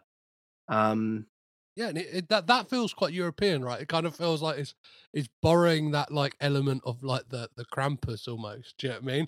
Of that thing of like there there is there is- there is a danger to Santa almost. This thing of like, and it, this film establishes like the naughty the naughty list and stuff like that, and does it in such like a a playful manner and stuff like that. And uh, yeah, so like one of the kids like, and I love the way that that comes about as well. That that a kid like calls calls Jesper a loser and tells him to and go throws home. a snowball at him. And yeah, and yeah, yeah, say- and and like when it when he realizes that's the kid he's delivering a present to, he gives him a lump of coal, and that's where that kind of idea comes from. yeah, And then yeah, Jesper delivers this like kind of speech to that kid when confronted. I sent my letter and all I got was a lousy clump of coal. Well, it serves you right. Devilish little tadpoles like yourself don't get toys from Klaus. oh yeah? And how would he know what I'm up to unless you ratted on me? Oh, I didn't have to. He knows. What do you mean? He sees everything, you know. Every mischief, prank, and dirty deed. He keeps a list. The. Naughty list, he calls it. You lie. Trust me. You do not want to be on the naughty list. what I love about this film is the the way it like um plays with myth making and like kind of like all of these things that like we've come to know as like the rules of Santa Claus and the way that that, that, that Santa operates, but the beauty of how that kind of stuff can come to be and like the joy that it, it instills in children and stuff like that and there's that that, that moment where all the kids are kind of like through kind of like a, a thing of like do you know what i mean? Like kind of i don't know like uh telephone i guess the americans would call it. It's uh, uh I, i'm trying to think of the politically correct version of that that isn't uh, a derogatory uh, Uh, uh, yeah do you know what i mean like do you know what i mean it's kind yeah. of like, So they they have like so the story kind of evolves as it's told yeah, yeah, around yeah, yeah, yeah. The, the, kid, the yeah, yeah. village, and that that's a that is a really great thing about this film is that it's about the act of storytelling. It's about how the act, the community itself tells the story, how it it takes things. So there's a about halfway through a confrontation sequence. The two families who decide they're going to work together, and one of the many amazing moments with Joan Cusack, who is fantastic in this film, and you always forget just how amazing Joan Cusack is. But in this, she's fantastic as Mrs. Uh, Mrs. Krum, and she gives one of her many great speeches about this is the way things are. yes And then they get chased, and because they get chased and they kind of fly through the air on their sled with their reindeer, a child sees that, and so it becomes the added to the myth that uh, Klaus flies. He flies, yeah, and that's yeah. how he distributes his toys, and so it's that, and it's just this wonderful points are made that all these things like Jasper putting in a bit of coal into the kid who doesn't likes um d- as his delivery becomes part of the story and it becomes more and more uh the story and it's kind of like the acts of kindness multiplying are tied into this kind of story that's being kind of uh, blossomed and complicated by the children almost separate to the people running the scheme because Yeah, they're, yeah. they're just doing their thing and little snippets of that will then feed into a wider story of who this Klaus figure is. he- he- here's some of the things that the kids like talk about and i guess like a lot of them we know to be the things that kind of santa does In the morning, the present is right there by the fireplace. Yeah, Mr. Klaus is amazing. Yeah, he's awesome. Yeah. Klaus. Awesome? He's huge, but he can squeeze down any chimney. Really? How? I don't know. Magic, I guess. If you leave your socks hanging on the mantle, Mr. Klaus will fill them with toys. He only comes when you're sleeping. No one has ever seen him. It's like he's invisible or something. Ah, ah, ah. Oh, and he likes cookies. Don't forget to leave out some cookies.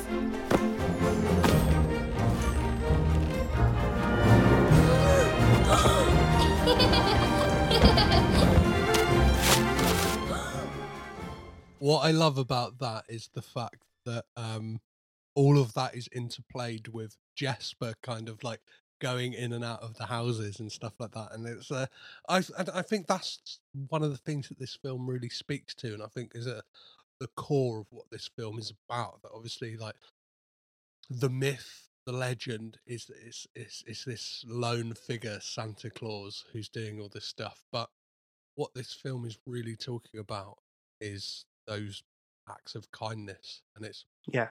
almost any of us can be Santa, and I feel like it it's kind of it feels like it would be a beautiful like transitionary film for a kid when like that inevitable conversation comes when like you have to talk to your kids about when they've heard at school that Yeah. Santa's not real and then like I think I think this film will be a, a great tool for them to kind of like go, hey, it doesn't it doesn't matter.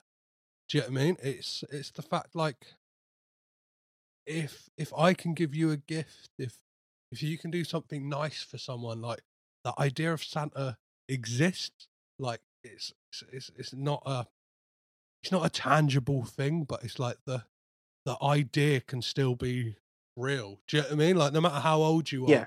even now at the kind of I don't know cynical age of thirty or, or older, like I can still kind of have that Christmas magic, and it's the joy of kind of doing something nice. It might not even be like giving a gift. Like it's a that's just a nice way of kind of visualizing it and kind of like I don't know what in this capitalist stink cesspit that we that we live in is kind of a, a good representation to sh- show your affections and kind of appreciation for other people but th- this film really gets to the heart of it and it is those beautiful things to like share with people and kind of bringing people together that, that means more than kind of christmas and we can all yeah it's almost like that thing of it's that it's that spider-man into the spider-verse thing. It's anyone can kind of put on the mask. You can kind of anyone can be spider-man. Anyone can be santa.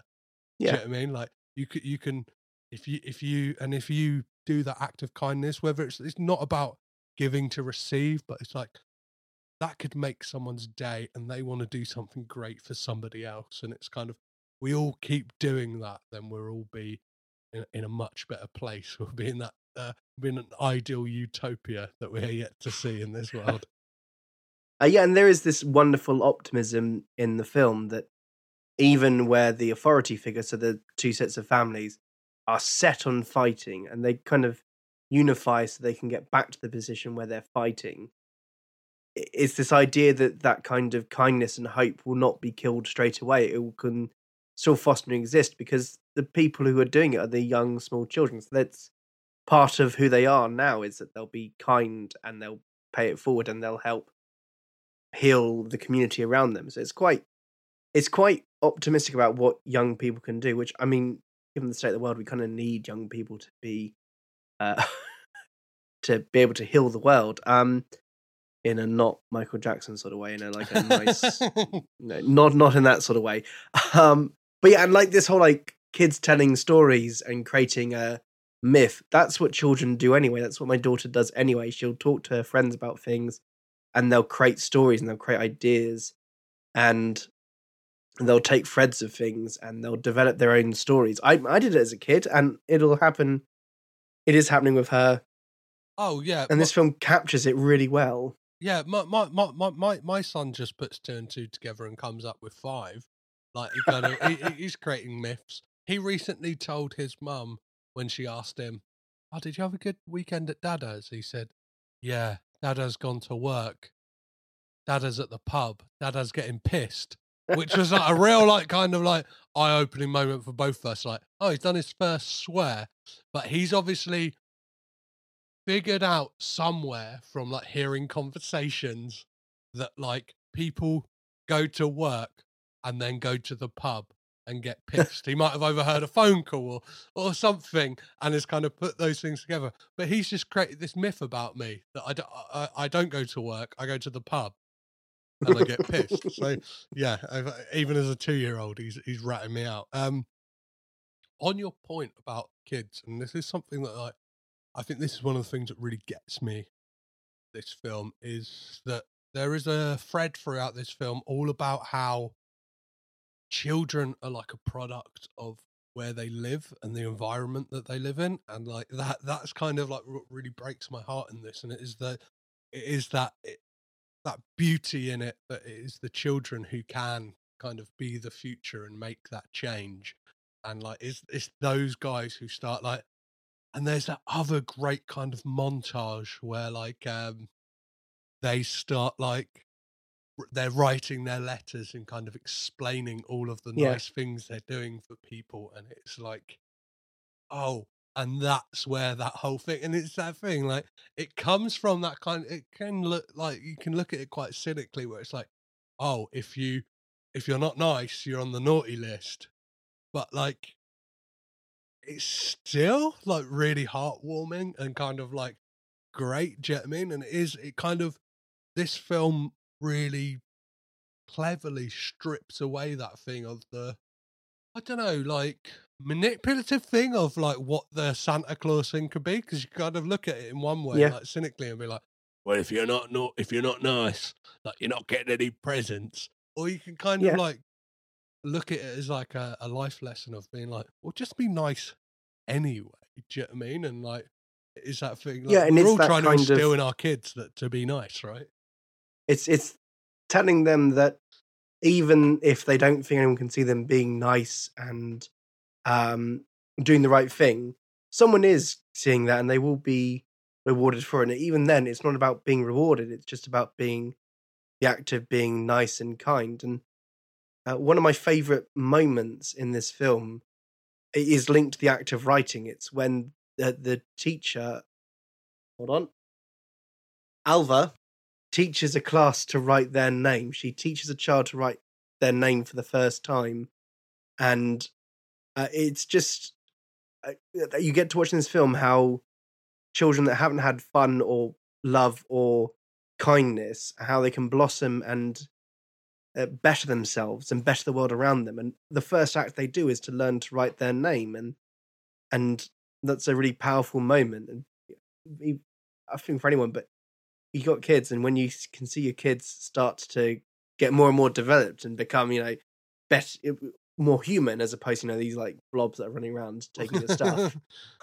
um, yeah, yes, that's a moment I love. I love the way it's played. I love that it's quite um subtly played. Like Rashida Jones' performance that is quite subtle and underplayed. that It doesn't dwell too much in that moment of being, hang on a second, these kids can't write. Mm. And yeah, it, it just it all kind of feeds in this like representation of children as being capable of being better. Well, yeah, I think that is is that the scene that's kind of capped off with her kind of reaching into her savings to kind of be like, Yeah, yeah. I'm gonna turn this school around. I'm gonna actually like, and it is that yeah, it's that ripple effect that Jesper doesn't know that he's creating, and it's it takes her later on to show him like this is what you've done to this to this city. Yeah. Do you know what I mean? This is like this is kind of like what you've what you've shown everything. Oh yeah, I wanted to play a, a little clip of of Rashida Jones just so people can hear how great this kind of the performance is. Starting far, far away from here. Where's that, Alva? Someone would have to be pretty stupid to want to leave this place now, don't you think? I guess. You guess? Oh, wow, you have no idea what you've done, do you? Ugh, come on, I'll show you.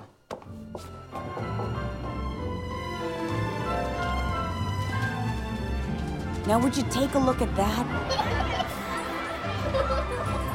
And she shows him kind of he has turned Smeerensburg into kind of like Whoville, right? In this Yeah, kind of yeah. in this It's got like a nice German market, and there's uh, music being played, and like people who are fighting are now part of a band, and all this stuff. And and it, the film spends forty five minutes slowly opening up the world to show this is happening, showing that these acts of kindness lead to other acts of kindness, which lead to other acts of kindness, which leads to friendship, and these this town village that hates itself and hates the other members of its of its town and village are able to move beyond that point and it's a really interesting film in how it represents how you heal hate and division, which is that you kind of give something to fill the void that is hate and, vis- and, and division. It's that Mhm.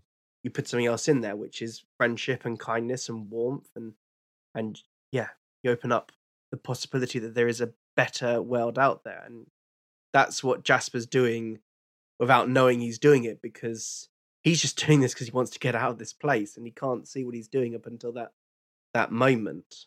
Definitely, definitely. Well, before before we get to like the final act of this film and kind of like start to wind down, I wanted to delve into those moments in this film that that, that bring a tear to your eye, just because. I yeah, I found myself like welling up at this. I don't know, four, five times. Like it's it's it's really yeah, it- really does get.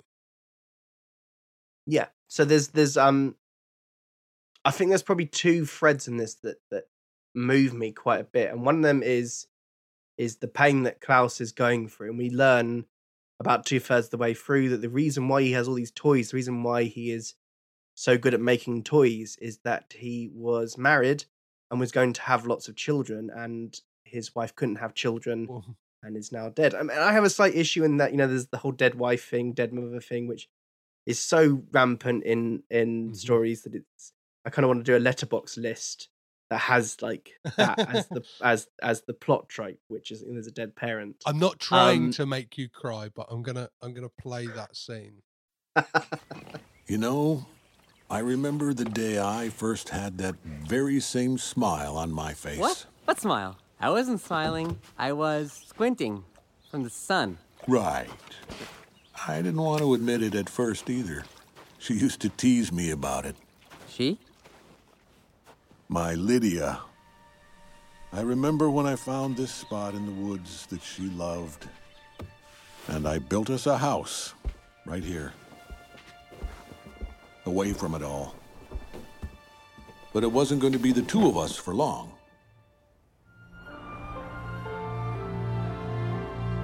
We wanted children. Lots of them. Running around, laughing, getting in trouble.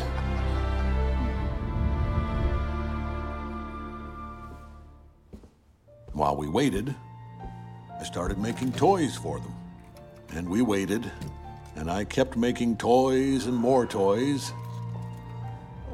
Here's another one. What do you think? And we kept waiting, but they never came. And then she got sick.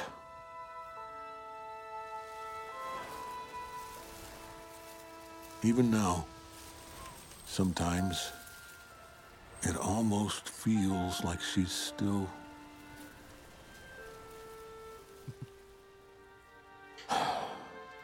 After. After she was gone, I. I guess I got lost. She loved birds, so I, I just kept making birdhouses. But then. Then you showed up. Delivering these toys, seeing the joy they bring to children. I thought I'd never feel this again. And I have you to thank for it, my friend. So, thank you. Of course. and just yet with J.K. Simmons in this is is wonderful, and um, I, think I've watched nine or eight films he's been in this year, and every time he's in a film, I'm overjoyed that he's in it. But in this, he's so good at getting across Klaus's grief and l- sense of loss, and I, I find that animation is quite easy. It's quite easy for animation to to kill off a loved one, but it's really hard for them to talk about the act of not being able to have children, and that's one of the things that Klaus does really well is that it subtly talks about that, talks about that kind of trauma that a fair few people have to go through, and that they want children but can't have children. And uh, uh, I, one of the great things for me is to have kids, and is to as much as they infuriate me, and I spend so, too much time with them sometimes, particularly during a pandemic. Um, they are great, and it's great to have them. They kind of, particularly Christmas, reshape what Christmas is and if you don't get that and if that's what you want it's it's a real tragedy so that's a really moving thread particularly that moment because of that acknowledgement that is rarely seen in animation for me, in that some people can't have children, and it Mm. doesn't happen for some people, even if they want it. No matter how much you want it, it might not happen. Yeah, I, I and I think it's it's presented in a way that like children could like like it could either go over their head or like it's there for them to like pick up on. It might it might it might lead to some questions like what does he mean by like they just didn't come? And it's like I don't know. I think for an animated film to do that and like how like I don't know bring out those discussions in parents and their kids Yeah. is it's a beautiful thing because like it is Yeah, and it's and it, it's it makes I don't know to sound selfish, but it makes you cherish your own kids and kind of like impart some kind of like uh gratitude, like some feeling of gratitude in your kids that like, hey, it's so lucky that we're all here. Do you get me? Yeah, Like, exactly. that that's what it is. Like, it's so lucky. There's some people out there, and it's yeah, that that that that is that is probably more heartbreaking, like than the kind of like the dead wife thing. Just feels like a bit of like I don't know. It's it's one of the bugbears in this film. Do you know what I mean? But it like it's Yeah. the fact that like Klaus wanted this, and the fact that all those toys are there for the children he never had. yeah, and it it gives this reason for what for why this convenient character exists, who makes toys, who has toys. It gives a reason. It also creates a complexity in the narrative. It gives a point where they kind of diverge because he doesn't want to make more toys. He doesn't want to do this because he did it for a reason, and that reason was because he was going to have them with the person he loved. And then it leads nicely into the main sequence that makes me just weep throughout, which is where uh, Jesper has been so reformed, has become such a good person that uh, he is shown by he is shown by Alva the good he does, and so he brings uh, Margu, who is this girl from a village outside of the surrounding area, Mhm. who doesn't speak the language, and he and the, they come together to translate what she wants to say, and for her to write a letter, and that's in itself beautiful because it's it's opening up this this story to other children, to children who might not have access to it because of language barriers. And then Jesper goes off to make her a sled, and that brings Klaus out, and Klaus kind of manages to escape the fog of grief that he's in to come and help him make this toy. And then they travel across in a beautiful sequence to deliver the toy, and there's this wonderful shot of them on ice, and there's a whale underneath. And then uh, they watch the child wake up, open a present, and ride it. And it's just, it's a really emotionally manipulative moment because the song it's using is really emotionally mani- mani- manipulative and beautiful. And yet I cry every time like that. I guess because the story, I at that point am very invested in who Jesper is and to watch him become a good person. And I really like this in in film and TV where it's about someone becoming a good person. It's why I really warmed to The Good Place as a TV show because that was about people who have been determined to be bad people becoming better people, striving to be good. Um, because we have many stories about terrible people being terrible or good Yeah. people becoming bad people. We've got Breaking Bad, which is phenomenal, Better Call Saul, which is phenomenal. We just finished Succession, which is about terrible people being terrible to each other, and loved it, loved every moment of it. But sometimes I want to be told that you know people who have issues can become better, can become good. Yeah, my I, I had a thought whilst watching this film. Uh, is like, would Jesper be a uh, a Roy child if he was like a few hundred years later, in the way that he is kind of like his dad owns the post. Well, yeah, like there's nepotism in his his upbringing. Yeah, he is yeah. only doing this because his dad is who he is. Well, and it, it feels like a perfect Yeah. role for Jason Schwartzman in that way. Like it kind of like he probably understands that character really well because he probably has had it easy his whole life. His mum being Adrian from the Rocky films. Do you know what I mean? Like it's that thing like I probably he probably does under yeah understand that fully in the fact that do you know what I mean? Like like Yeah. yeah like in that way and um I think yeah that that young girl uh who he speaks to she provides this beautiful moment for Jesper to really like tell the audience like how he's feeling and kind of give us a glimpse into like his soul basically. Yeah. Nah, I don't want to bore you with it. Well, okay. It's just been bothering me, you know? If I don't get those letters, then what, what am I supposed to do?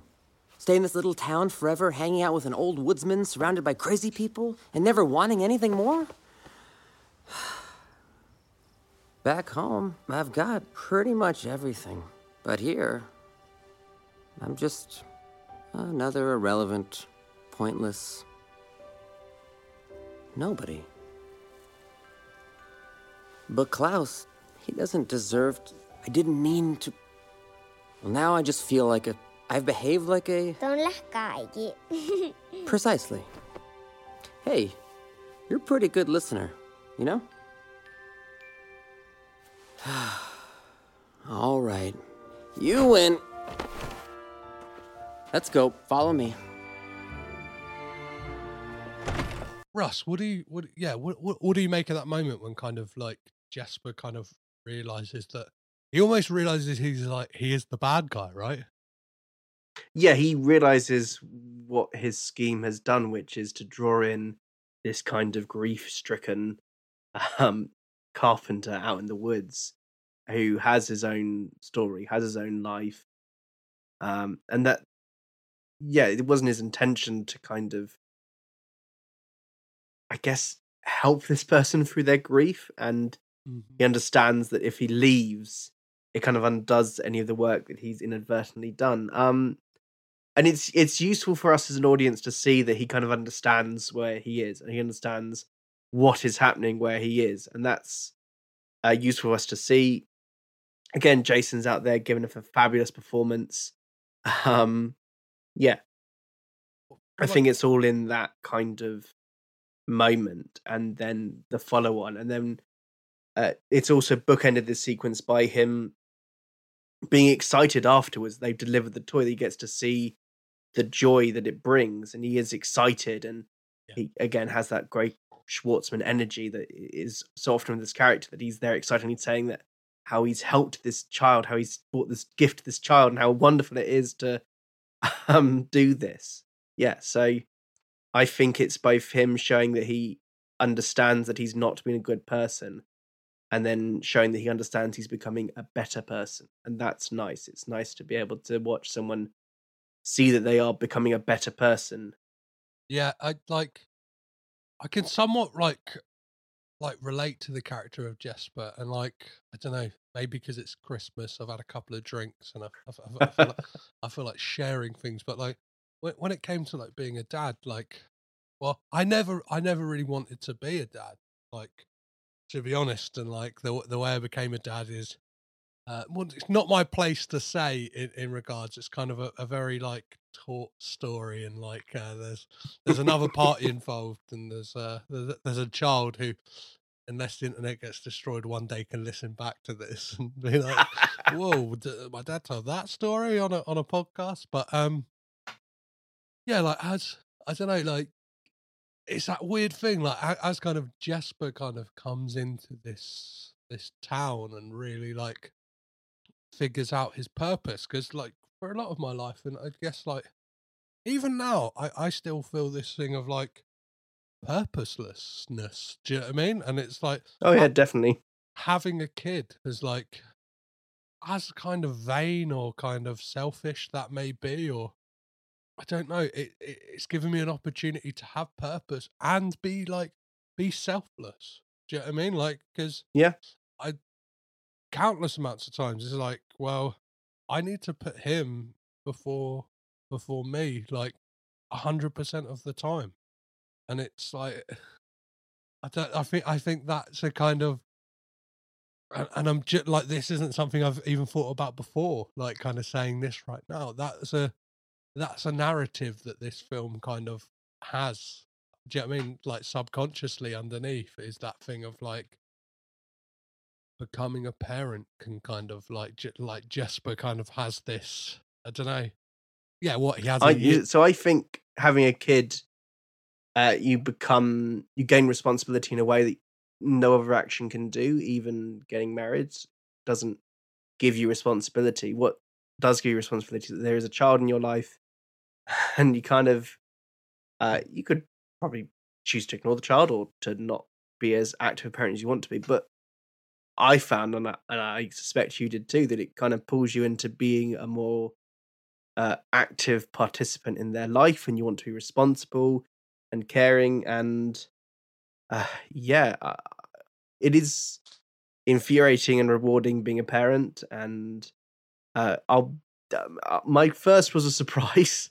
It was yeah, it was a surprise. um, and I freaked the fuck out when it happened.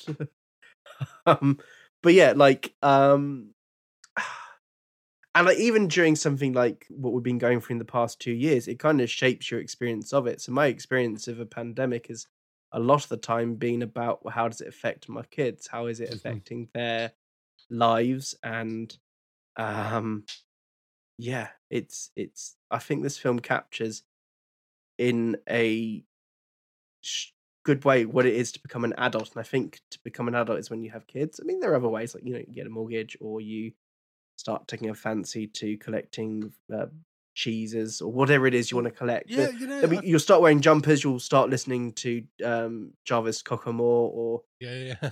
whoever it is. Um, but yeah, the, the act owning a kid is is hard and rewarding, I f- and the act of Jesper being kind and nice and forgive it, uh, foregoing his plan to leave is is a metaphor because there are things you forego when you have kids. There, like, uh, it's kind of changed what I expect I can do with myself Well, because i want to be there to look after my kids. Well, yeah, I, I I think this film like really cleverly, subtly does that because by the end we found out we find out that Jesper gives up the life of fineries and Yeah. selfishness to settle down and have kids, and it's like this film is like it is in its essence Yeah. about ab- ab- about a man kind of like becoming a dad really and i think that's kind of what's at the what's really at the heart of this do you know what i mean because it's got that thing of the longingness of klaus to want to be a father and never having it and jesper kind of not realizing what's right in front of him. Like he's kind of like he's created this family and then like not even not even like uh actual physical fab like like, like kind of like he's created this family around him. He's created this family like setup in Smeerensburg and it's like he he has to make that decision and like him deciding to stay is him deciding to be in that child's life like that's kind of like my reading of this film is like he is kind of like by bringing this joy to this town, he is like, I don't know, he's got someone up the duff. And it's like he is kind of presented with that moment with his dad. And like, I think like this, I, I, I love the fact that the film is bookended with these kind of two conversations he has with his dad. And like, I just, yeah, I just play that, the second one when his dad kind of comes back into town. Dad, what are you doing here? Time isn't up yet. I've still got a few days until. 14,000 letters out of Smeerensburg? Well, I had to come and see it for myself. Dad, you can't just show up and. Wait, what? 14,000? That's not right. Uh, Oh, uh, but it is. Don't be so modest. What are they doing here? Well, they were the ones who alerted me to what you've accomplished here. We couldn't let such a feat go unrewarded. Listen, whatever they told you. Well, then, ready to go? Go? Where? Home, of course. A deal's a deal. The ordeal is over. Home? With the personal butler and the breakfast in bed and my silk sheets? No one deserves it more. Wouldn't you agree, Mr. Klaus? Oh, he was unbelievable. Encouraging children to write letters and go to school. Convincing the locals to donate their labor to such a worthy cause. Indeed. Well, shall we then? I think that just hammers my point home, right? He's like he has that he has that opportunity and it sounds horrible, like and it is a very male problem, like we like confronted with fatherhood, like it, it's statistically more men who kind of are presented with that choice of do I stick around or do I get the fuck out of here? and that's almost like what what what Jesper is kind of presented with in that moment of like, and you see around him like uh Klaus and like the the the, the Sami kind of like family who have like he's brought into his house, and it's it's that beautiful thing of like I don't know creating families, and it is that thing of it doesn't matter if they're kind of blood related and stuff like that, and it's I think yeah, I think that's one of the thing, things that this film really does well is show like I don't know like Klaus, and it's shown brilliantly as well when there's that kind of sculpture that Klaus has made that was him and his wife at the top Mm. and all them holes for the children and then like that is that is like like shown to be like a thing of it's the children that they give the presents to it's this family he's invited into his home it's, it's jesper it's alva. They're filling up those holes because it's not about it's not about kind of blood ties of family that, that that means anything to these characters. It is the kind of family that you surround yourself in and it's kind of there's there's that's what i like about this film. It's a rich tapestry of kind of threads and kind of you can take different things away from it even if some of them are half pissed like analogies about becoming a father uh, that, that I, I i've just i've just gone gone to but yeah um yeah i know i said maybe about half hour ago about about wrapping up. Is there is there is there is there anything like uh we we will talk about the kind of wrap up of this film but is there any, anything else in the film that you wanted to discuss at all Or what? Do, uh, again, must reiterate as that clip did that Joan Cusack is really sensational in this film, and uh, you kind of appreciate what a great voice actress she is. Um, Rashida Jones is another great one who pops up in films fairly often uh, in a supporting voice role. And while I might be frustrated that she ends up having to be a supportive wife figure in the end, um, she does at least have a lot of fun with that character up until that point. She at least is a really fun character. Really, um, they allow her to be spiky and a bit difficult to to um again all the characters seem to start off being quite spiky and dislikable and then kind of soften and become warmer as as the kind of kindness uh seeps through the village and that's i think a really great thing about this um I, I, but yeah I- the finale is is is great fun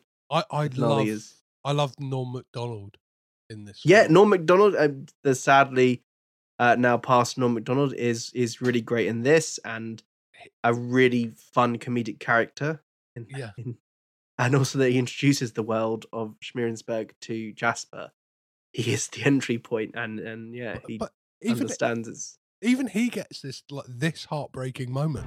Anchors away, Captain. We're sailing off at once. Well, that's a first. I beg your pardon? Never saw a postman looking more miserable leaving than on the day they came in. Oh well, best leave it alone. I say, I'm sure it's nothing that could fester and eventually become a source of resentment and regret. I, I feel like that that performance could only be given by the late great Norm Macdonald. Yeah, like, yeah. The way he kind of pops in and out throughout the film, kind of like these snarky remarks and stuff like that, which I don't know. I always think like th- this film could have easily have been co-opted by like the, the Happy Madison camp or something. Do you know what I mean? In some weird. what a way. film that would have been Yeah, do you know what I mean? Like you meant, well, I don't know, Adam Sandler doing the voice of of Jesper or something like that. Hey, we're gonna deliver some presents. i mean eh, adam sandler did a christmas animated film i've never seen it but uh, It's a Hanukkah. It's a. Hanukkah animated film. I'll, I'll, Oh, I must apologise. Yeah, let's let's not get let's not let's not let's not start a a, a- a feud between religions. I think there's enough already, uh, Russ. Uh, so yeah, the the, the the the final act of this, I love that like chase and the, the fact that you you get that moment where the kind of rivaling children save one of them saves the other, and it's uh, yeah it's it, it's that moment that that Jesper like says to them that it is well yeah he, he he says this to the the Krum and the um oh what are they called the Elling, Ellingboes. Ellingboes yeah he says this to them Yeah. A true act of goodwill always sparks another. I think you hit your head pretty hard, dear. You should lie back down. You don't believe me? Turn around. What? Turn around.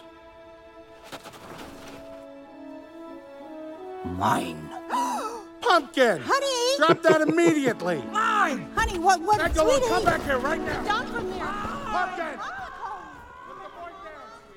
So um, I, I feel like we'd be remiss not to mention the the amazing score in this film, which is by um, Alonso C. Aguilera, which is like it's doing everything right, right? It's kind of got this Yeah. like yeah. it's it captures the thing of Christmas. It kind of at moments reminds me of like John Williams. It's kind of like it, it pushes all the right buttons and kind of like it, it, it does a lot of the kind of emotional heavy lifting certain mo- like in certain points and I don't know like like you mentioned about that needle drop making you cry. It's like I think that I, th- I think he could have pulled something out of the bag on the score. Yeah, could have yeah. just as much kind of like really don't know gave that emotional punch to it as well. No, and it's one of the. Like, I think everything in this film is is coalescing together, and all the components are really good. The way it looks and feels and sounds, and is edited, and everything just kind of seems to click together. But yeah, the score is beautiful. Uh, it's again spiky when it needs to be spiky. It, uh creates tension when it needs to create tension. Like when we first meet Klaus, a lot of the tension comes through score and through how that's playing into the scene. Um, and the other thing I'll say about this this kind of chase is the way this world is constructed is that the natural world is almost overwhelming this very small village. And so you get beautiful vistas, you get beautiful scenery around them. And this is like they're going through um not a valley. Is it a valley? It's like a it's like a big old hill, isn't it? It's like They're going on a big old hill, there's a sled race. a ravine. Yeah, yeah, yeah. there's ravines there's all this other stuff and it's it's beautiful to look at but it's also there's this feeling of danger and the way the chase ends is that they basically the humans have gone too far and now the world is starting to overwhelm them a bit and so they have to stop before they go over a ravine um and yeah it's just this kind of little thing that's happening is that the natural world is basically close to consuming the world they're part of and Yeah. it's really interesting to watch that and have that as part of the beauty of the world. Um, yeah, and I, I lo- I love this moment. I love the the sort of romance that's just kind of happens there, and it's kind of unifying these two families. This idea that on the basic level, if you find love and kindness, it's going to solve your problems because the family's now going to have to work together. Definitely. Um, and again, there's another um play happening with the people. Like Jesper's been having his his kind of scheme, and now it turns out that Klaus and the rest of them have a scheme, which is that they're going to trick the two families into destroying the gifts, but they're not actually gifts; they're just you know, decoy gifts, and it's a decoy sled and all this other stuff, and it's great. It's a really great reveal that, in fact, this is all part of their plan. All part of their plan is that they'll have these toys destroyed, but they'll still be able to deliver it. So they'll still be able to be part of the myth of Klaus, which is that even if the parents try and stop him, he's going to deliver the gifts. Yeah, yeah. It's even if your even if your spirit is crushed, your Christmas spirit is gone. You you you you, you you're still deserving of a gift from from Klaus. Yeah, it's that's beautiful, and I, I love the way that this this film kind of comes to a close with that kind of like um Jesper kind of talking about the years that that, that, come after it with the kind of like eh, see those beautiful moments between him and Klaus, him kind of like knocking on his door, like one of the years he's got a mustache and then kind of like that exchange between them. And then there's that like absolutely again, I- I'm not sure about you, but like that kind of heartbreaking moment when Klaus kind of has that acceptance of death. And like that's the thing, this film tackles quite a lot of stuff like Yeah. in regards to the like emotional beats and kind of things that yeah, having a kid, you'll kind of have to be a bit like, "Oh, yeah, I'm gonna have to have a chat with you about. At what at what point do we include death in our story, guys? At what point does that become something we should talk about? And and it's for a film about Christmas. There's very little supernatural in this film. It's all all about explaining it in sort of like a real world. Mm-hmm. While there may be this element of the myth, it's actually this. So while the kids may see the the sleigh and reindeer flying, what is is this moment. But the stuff with the spirit of his wife and uh, Klaus's final final moments are supernatural, and the film is willing to keep it kind of mysterious in that sense that it doesn't doesn't show him dying. He just sort of leaves Yeah, and it's got and he just sort of goes. it's got a kind of like like Norse mythology thing to it. Like even even the way like um Klaus's axe looks, it looks very kind of like Norse, and do you know what I mean? It looks very like kind Yeah. of yeah, it, it looks like it could be like Thor's uh, axe or whatever or something like that. And it's got this yeah, and that that moment of him kind of like those wind chimes, and then him just disappearing, and Jesper saying like Mm. nobody could find where he'd went, nobody could find the body, nobody, and then the the, the way it closes out, and this, I just want to play like the the final line of the film because I think it's a a beautiful final line. What I do know is that once a year, I get to see my friend.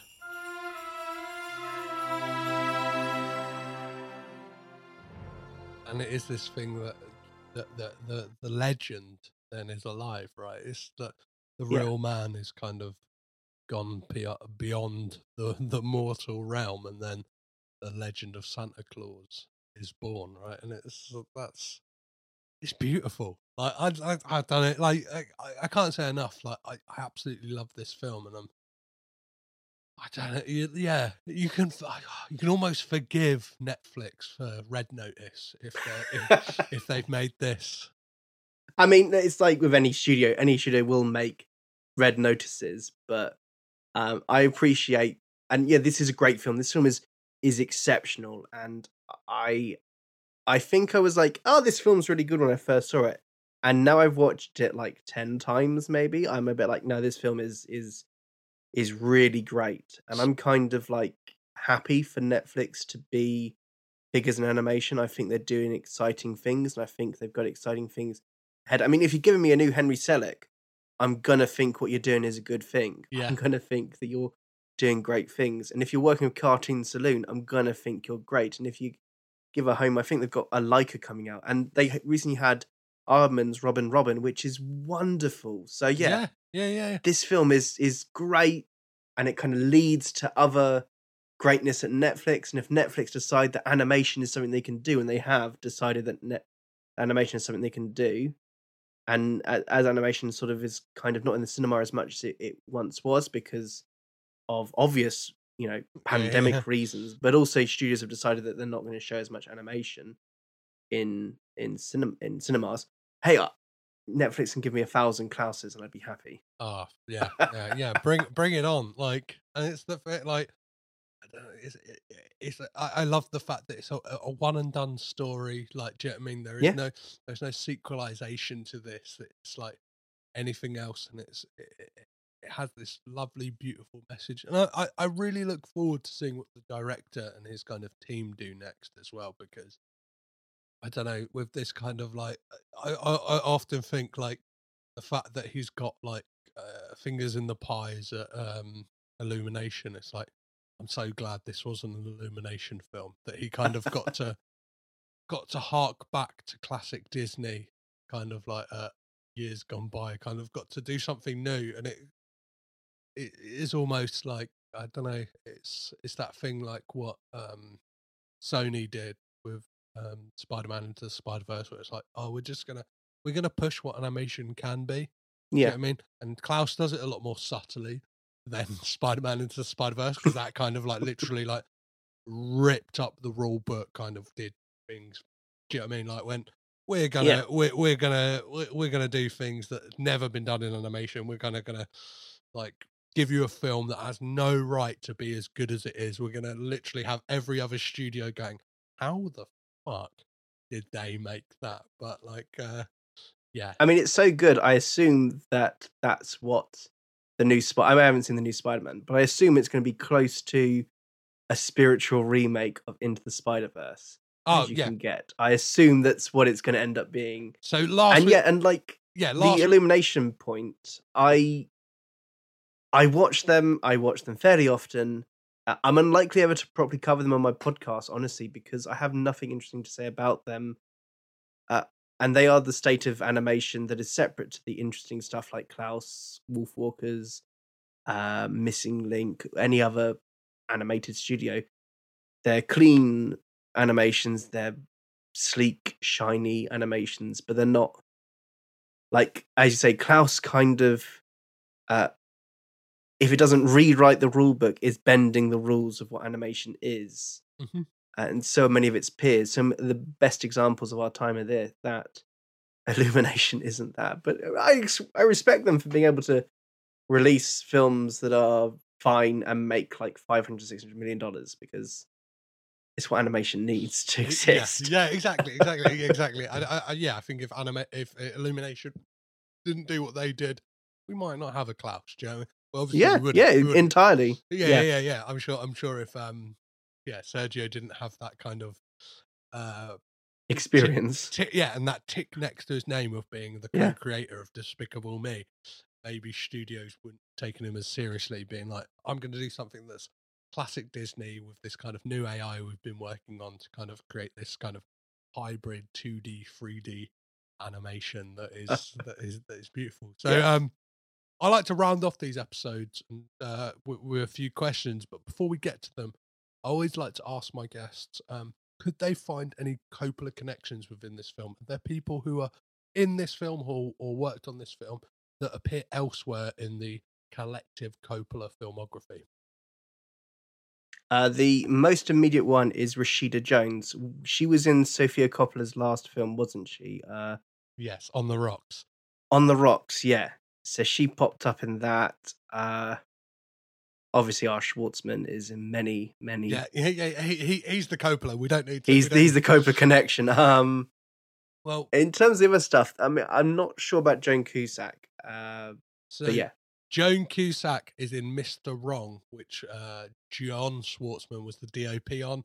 Norm Macdonald is in Funny People, which Jason Schwartzman appears in as, uh, yeah, Seth Rogen's uh, annoying I like. roommate. I quite like funny people. It, I, mean, love it. I- yeah. I love it. I love it. And a big shout out to to, to one of my favorite podcasts, uh, Truly Happily Madison, covering every Yep. film by the uh, yeah Happy Madison uh, stable. Uh, yeah, I know that Jack Gregson over there is a massive, massive fan of Funny People, and I I've, I've got agree with him. Uh, on the point of Rashida Jones, she is not only in On the Rocks, she is in A Very Murray Christmas, which is also directed by Sofia Coppola, and she is in Be- Between Two Ferns, the movie, and Neo Yokio, the uh, I think an- another like Netflix animated series, or at least has been like um, I don't know released by them. And Jason Schwartzman is also in that show, and uh, Will Sasso appears in Army of One alongside Nicolas Cage.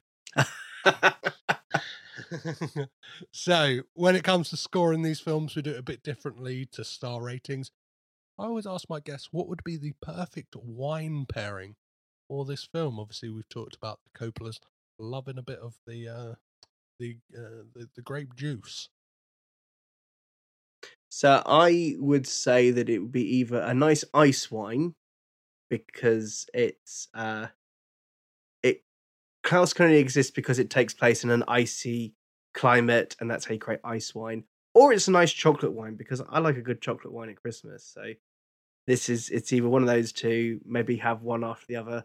My like my wine sweet. So I'm a man who likes dessert wine. I like ice wine because ice wine is very sweet. The process of making ice wine makes it particularly sweet. Um, and so I think there's a sweetness to this film that kind of fits. I think this is like got there's a there's a certain name for it. I should have looked it up beforehand, but there's like a German wine that's like a kind of very sweet, almost like syrupy wine. And I feel like this film is a bit of that. It's like kind of red wine, but like because it's got that like bitterness of the the the the the, the, the town and the village, and it's kind of got this serious undertones to it, but also that sweetness of being an animated film Yeah. and stuff like that. So and its And- message in the end is quite sweet. So yeah, and and I think it's got kind of like Germanic or at least kind of Eastern European like roots in the kind Yeah, of yeah. storytelling and stuff like that. So I think I think that that that brings it all together. So um when you're buying this wine, aka this film, is it bottom shelf, middle shelf, or top shelf wine? So I would say that this is a middle shelf wine. I think this is under twenty pounds, but you'd enjoy drinking it. And I say this because I think like top shelf is like, uh, like a masterpiece. Like a Godfather is a top shelf, whereas this is like the higher end of the middle shelf. Um, I would twenty pounds a lot of money for me to spend on wine, but I'd spend it on this. Um, yeah. So while I love this film, while I think it's borderline a masterpiece, it's not quite The Godfather. It's not quite that level for me. Mhm. So Yeah. that's why for me it's it's sort of upper middle. Perfect, perfect. That's that's a that, that's a perfectly fair answer for that. So let's move on to some. Um, I don't know. Uh, I like to think of them as almost impossible questions to answer. The first one of which being, which Coppola member, uh, family member would you keep? But in doing so, you get rid of the filmographies of the entire rest of the family. That's sort of a Thanos uh, click of my finger and Yeah, yeah. they turn to dust. Um, so is it that I get to keep their entire filmography, or that I get to keep um just the bits that you're covering? You get to keep their entire filmography. Yeah, yeah, yeah. Hmm. So I am torn between uh, Jason's filmography because it means I get to keep Wes Anderson's stuff, and and even a Wes Anderson film that I don't love, I think should exist. Or it could be Spike Jonze because I think his films are fascinating and uh, represent their time so interestingly. It feels sacrilegious for it not to be Francis because at his best he's he's remarkable, but at his not best he's Jack, and, and I stand to not see Jack again. And I've never quite warmed to a, a Sofia Coppola film. I think she's really great as a director, but I just kind of have a distance to them. I can understand. that. And um, if I can snap the Wicker Man remake out of existence, that would be something. But I do lose Pig, and Pig is one of the great films of the year. But it's probably going to be no, it's Jason. I'm going to go with Jason. I'm going to stick with Jason. As much as I love Spike Jonze's stuff, it's going to be Jason's filmography is going to stay because then I get to keep Scott Pilgrim and this film and um yeah, Pretty much so every every Wes Anderson and every Wes Anderson and and I, I get it. Yeah, all of them. Perfect. And I get Uh, that one amazing Moonrise Kingdom shot, which is him talking in the foreground and kids on the trampoline behind him. uh, yeah, and One of my favorite shots. um, yeah, like I, I, I think Jason's a good shout because you get you get a lot of other stuff as well. You obviously get his contribution to Phantom Planet. You get his contribution to TV, whether it's Bored to Death or Mozart in the Jungle. Like, I look at Jason Schwartzman and often think like he might be the most productive Coppola. Like in regards to how much screen time he's had. Like, yeah, Nick may have put out more films, but Nick has only put out films. Where Jason has kind of like done web series. He's done like TV series. He's kind of like been here, there, and everywhere, and has got like a a filmography, like just his kind of films that he's put out. He's kind of really chasing at Nick's Nick's heels in that regard, like of kind of and like him- I think other Coppolas have had brighter moments in the sun, so like they've been Oscar winners or Oscar nominated, but I think Jason is fairly consistent, and he's been fairly consistent for decades now. That the stuff he chooses is good, and he's just part of a really good ensemble in most of them. And I think his time is yet to come. Do you know what I mean? In regards to like, he could be a series. I reckon, like, you don't know. Do you know what I mean? Like, he's what? He's got to be forties. Like even though he looks he looks like he's in his twenties still. But like you just imagine like a kind of I don't know like fifties like uh Jason Schwartzman or just kind of like that that kind of thing of when he gets to a point when I don't know Wes Anderson's decided I'm going to take a few years off, or like the kind of usual collaborators he works with decide to take some time off, and he's like, Yeah. you know what, I'm going to try and do something that's not in my wheelhouse and do like a big dramatic role or something like that. Like I don't know, Steve Carell in that that that, that wrestling movie he was in, Foxcatcher. Foxcatcher. Yeah, yeah, yeah, yeah, yeah. Foxca- yeah. He could do a Steve Carell. I Yeah. quite like Steve Carell. Yeah. Yeah, yeah, yeah, yeah. yeah. Do you know what I mean? Like that kind of that kind of thing. That, that- Yeah, that kind yeah, of- like a, a bit more showy, a bit more um give me an playing award. against type. Yeah, yeah, yeah, yeah, yeah. That kind of like I've got a prosthetic on my nose. Give me an award, please. so, um, based on this film alone, are the Coppolas the greatest film family of all time? Oh, based on this film, um, no, no, no. I'm trying to think of other families that are better. Um, I think that this is a fantastic film. I think Jason is great in it, but I don't think that it's a fantastic film because he's in it. Okay. I think it, if if he wasn't in it, I'd still love this film. Um, so it, I don't think this is a an advert for the Coppola family. I think it's an advert for you know the production company and for Netflix making animations. Um, yeah, I think one of the more showy examples, one of the more di- a directorial effort from one of them is probably the one that would be the thing to say this is the greatest family of all time. Maybe not Godfather Part Three, even though it contains a lot of them. um, but yeah, I, I think it would have to be something directed by one of them. Okay. Okay. Okay. All, all, all right, Russ. You're going on. You're going on the naughty list for that answer, but it's okay. It's okay. Um. So let's get on to possibly the most important question of this podcast. You've obviously um let us know that you don't quite gel with Sofia Coppola, but you did study Lost in Translation at university, so you may have an inside track to answering this question, which is what does Bill Murray say to Scarlett Johansson at the end of Lost in Translation? So my theory with this is that uh, it was trying to become like the before trilogy. So that kind of like the same characters meeting up every couple of decades. So I think he says, let's meet here in 20 years. And so in two years' time, we're going to get lost in translation to Electric Boogaloo or whatever they call it. Um, I think it's him saying, let's meet here at a certain point in time. Perfect. I, yeah, And we're going to get a sequel.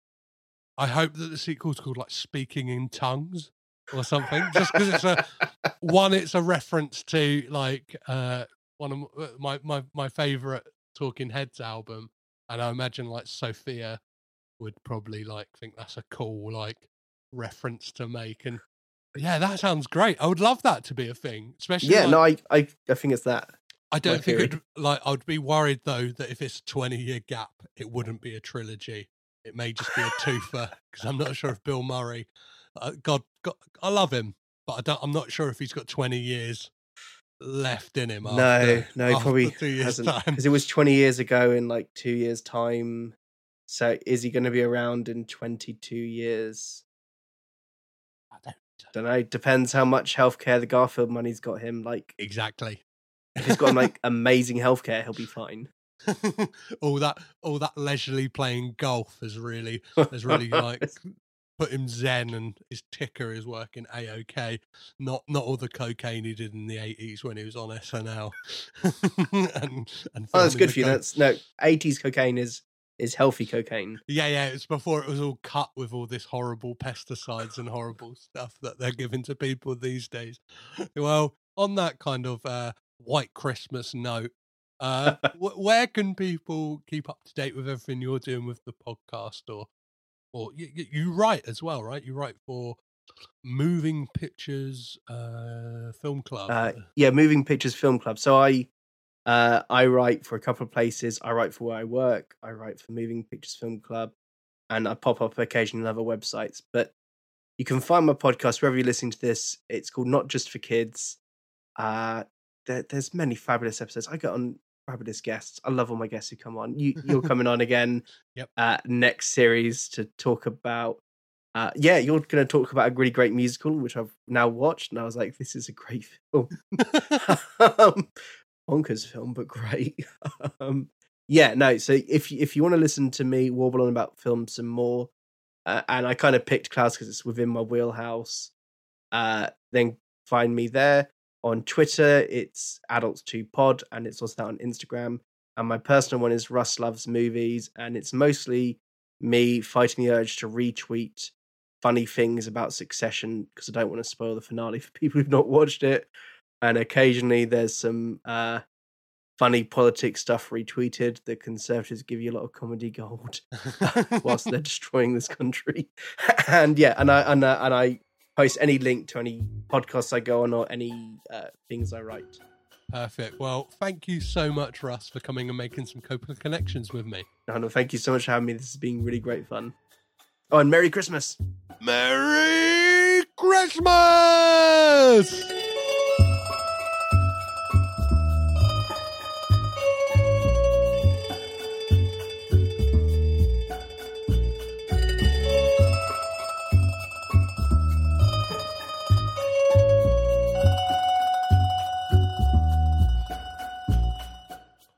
Oh, ho, ho, wasn't that a lovely Christmas gift of an episode, guys? Russell is such a lovely person to chat to, and I hope you enjoyed listening to that as much as I had having that conversation. Um, hopefully, like most Christmases, I didn't get too drunk and make a fool of myself. But if I did, please don't hesitate to uh, let me know. You can do so on all the socials, so that is Twitter, Instagram, Facebook, and Letterboxd at Caged In Pod or you can head on over and send me an email. You kind of feel concerned about me. You really want to, you really want to have a quiet word in my ear. Feel free to do so, which is cagedinpod at gmail.com.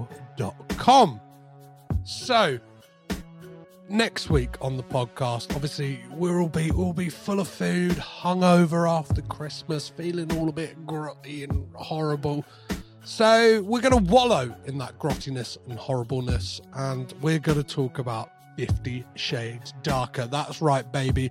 Charlie Vero Martin is back with me to dive deeper into the Fifty Shades franchise. And um, does it get better? Does it get worse? Well, you'll have to listen next week to find out. I know in the lead up to Christmas, I've been doing this little uh, shout outs to other podcasts, podcasts you should be listening to, little nice little wrapped up gifts of podcasts that you should be checking out. This week, seeing as, as, as it is Christmas, I just thought I'd shout out uh, a load of podcasts that I absolutely love, listen to week in, week out. So let's just go. Spotlight, love them. Uh, Liam and Matt have been on the podcast. Well, Paul's going to be on the podcast at some point. Is Paul Dano okay? Again, Matt, yes. Daryl, yes. Love everything they are doing. They get some of the best guests out there. Truly, happily, Madison. Uh, it is an absolute tour de force of podcasting, going to the weird and wonderful places of the films of Adam Sandler's production company. And oh boy, what a absolute joy. Rambling ambling. Obviously, we had uh, Andrew Godion on the other week, but yeah, check those guys out because, uh, again, they're doing something that's amazing. Pizza Your Mind, uh, two of my best friends making one of the best podcasts that's out there. The Damn Daniel podcast, uh, a comedy podcast from comedian Danny McLaughlin, uh, Rob Mulholland, and previous guest Molly McGuinness is an absolute treat. And uh, yeah, get involved with that one because it's it's it's dead funny. Like, um, apart from that, I'm trying to think of I'm trying to think of the, some of the small ones. Easy Riders Radio podcast, absolutely love Easy Rider Radio podcast. Again, uh, a podcast so graciously had me on recently to talk about Thor the Dark World. Nobody else wanted to talk about it, so I went and talked about it. It was tons of fun. Piecing It Together podcast, it's fantastic. Again, yeah, I'm, just, I'm now just talking about ones that I was on. Uh, but yeah, Piecing It Together, uh, obviously mentioned last week. W rated, those guys are due a comeback in the new year.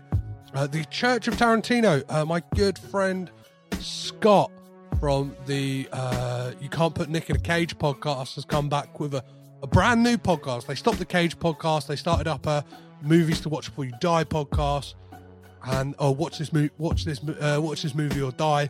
Uh, and now, now, now, yeah, he can't. Uh, the not carrying on with that because Matt, Matt can't do it. Either way, uh, yeah, the Church of Tarantino. It's going to be a fantastic podcast that launches next year. So yeah, there's no. I'm giving you. I'm giving you hot scoops on podcasts that aren't even out yet, guys. Enough with with, with me rambling on about podcasts I really enjoy and podcasts you should be listening to.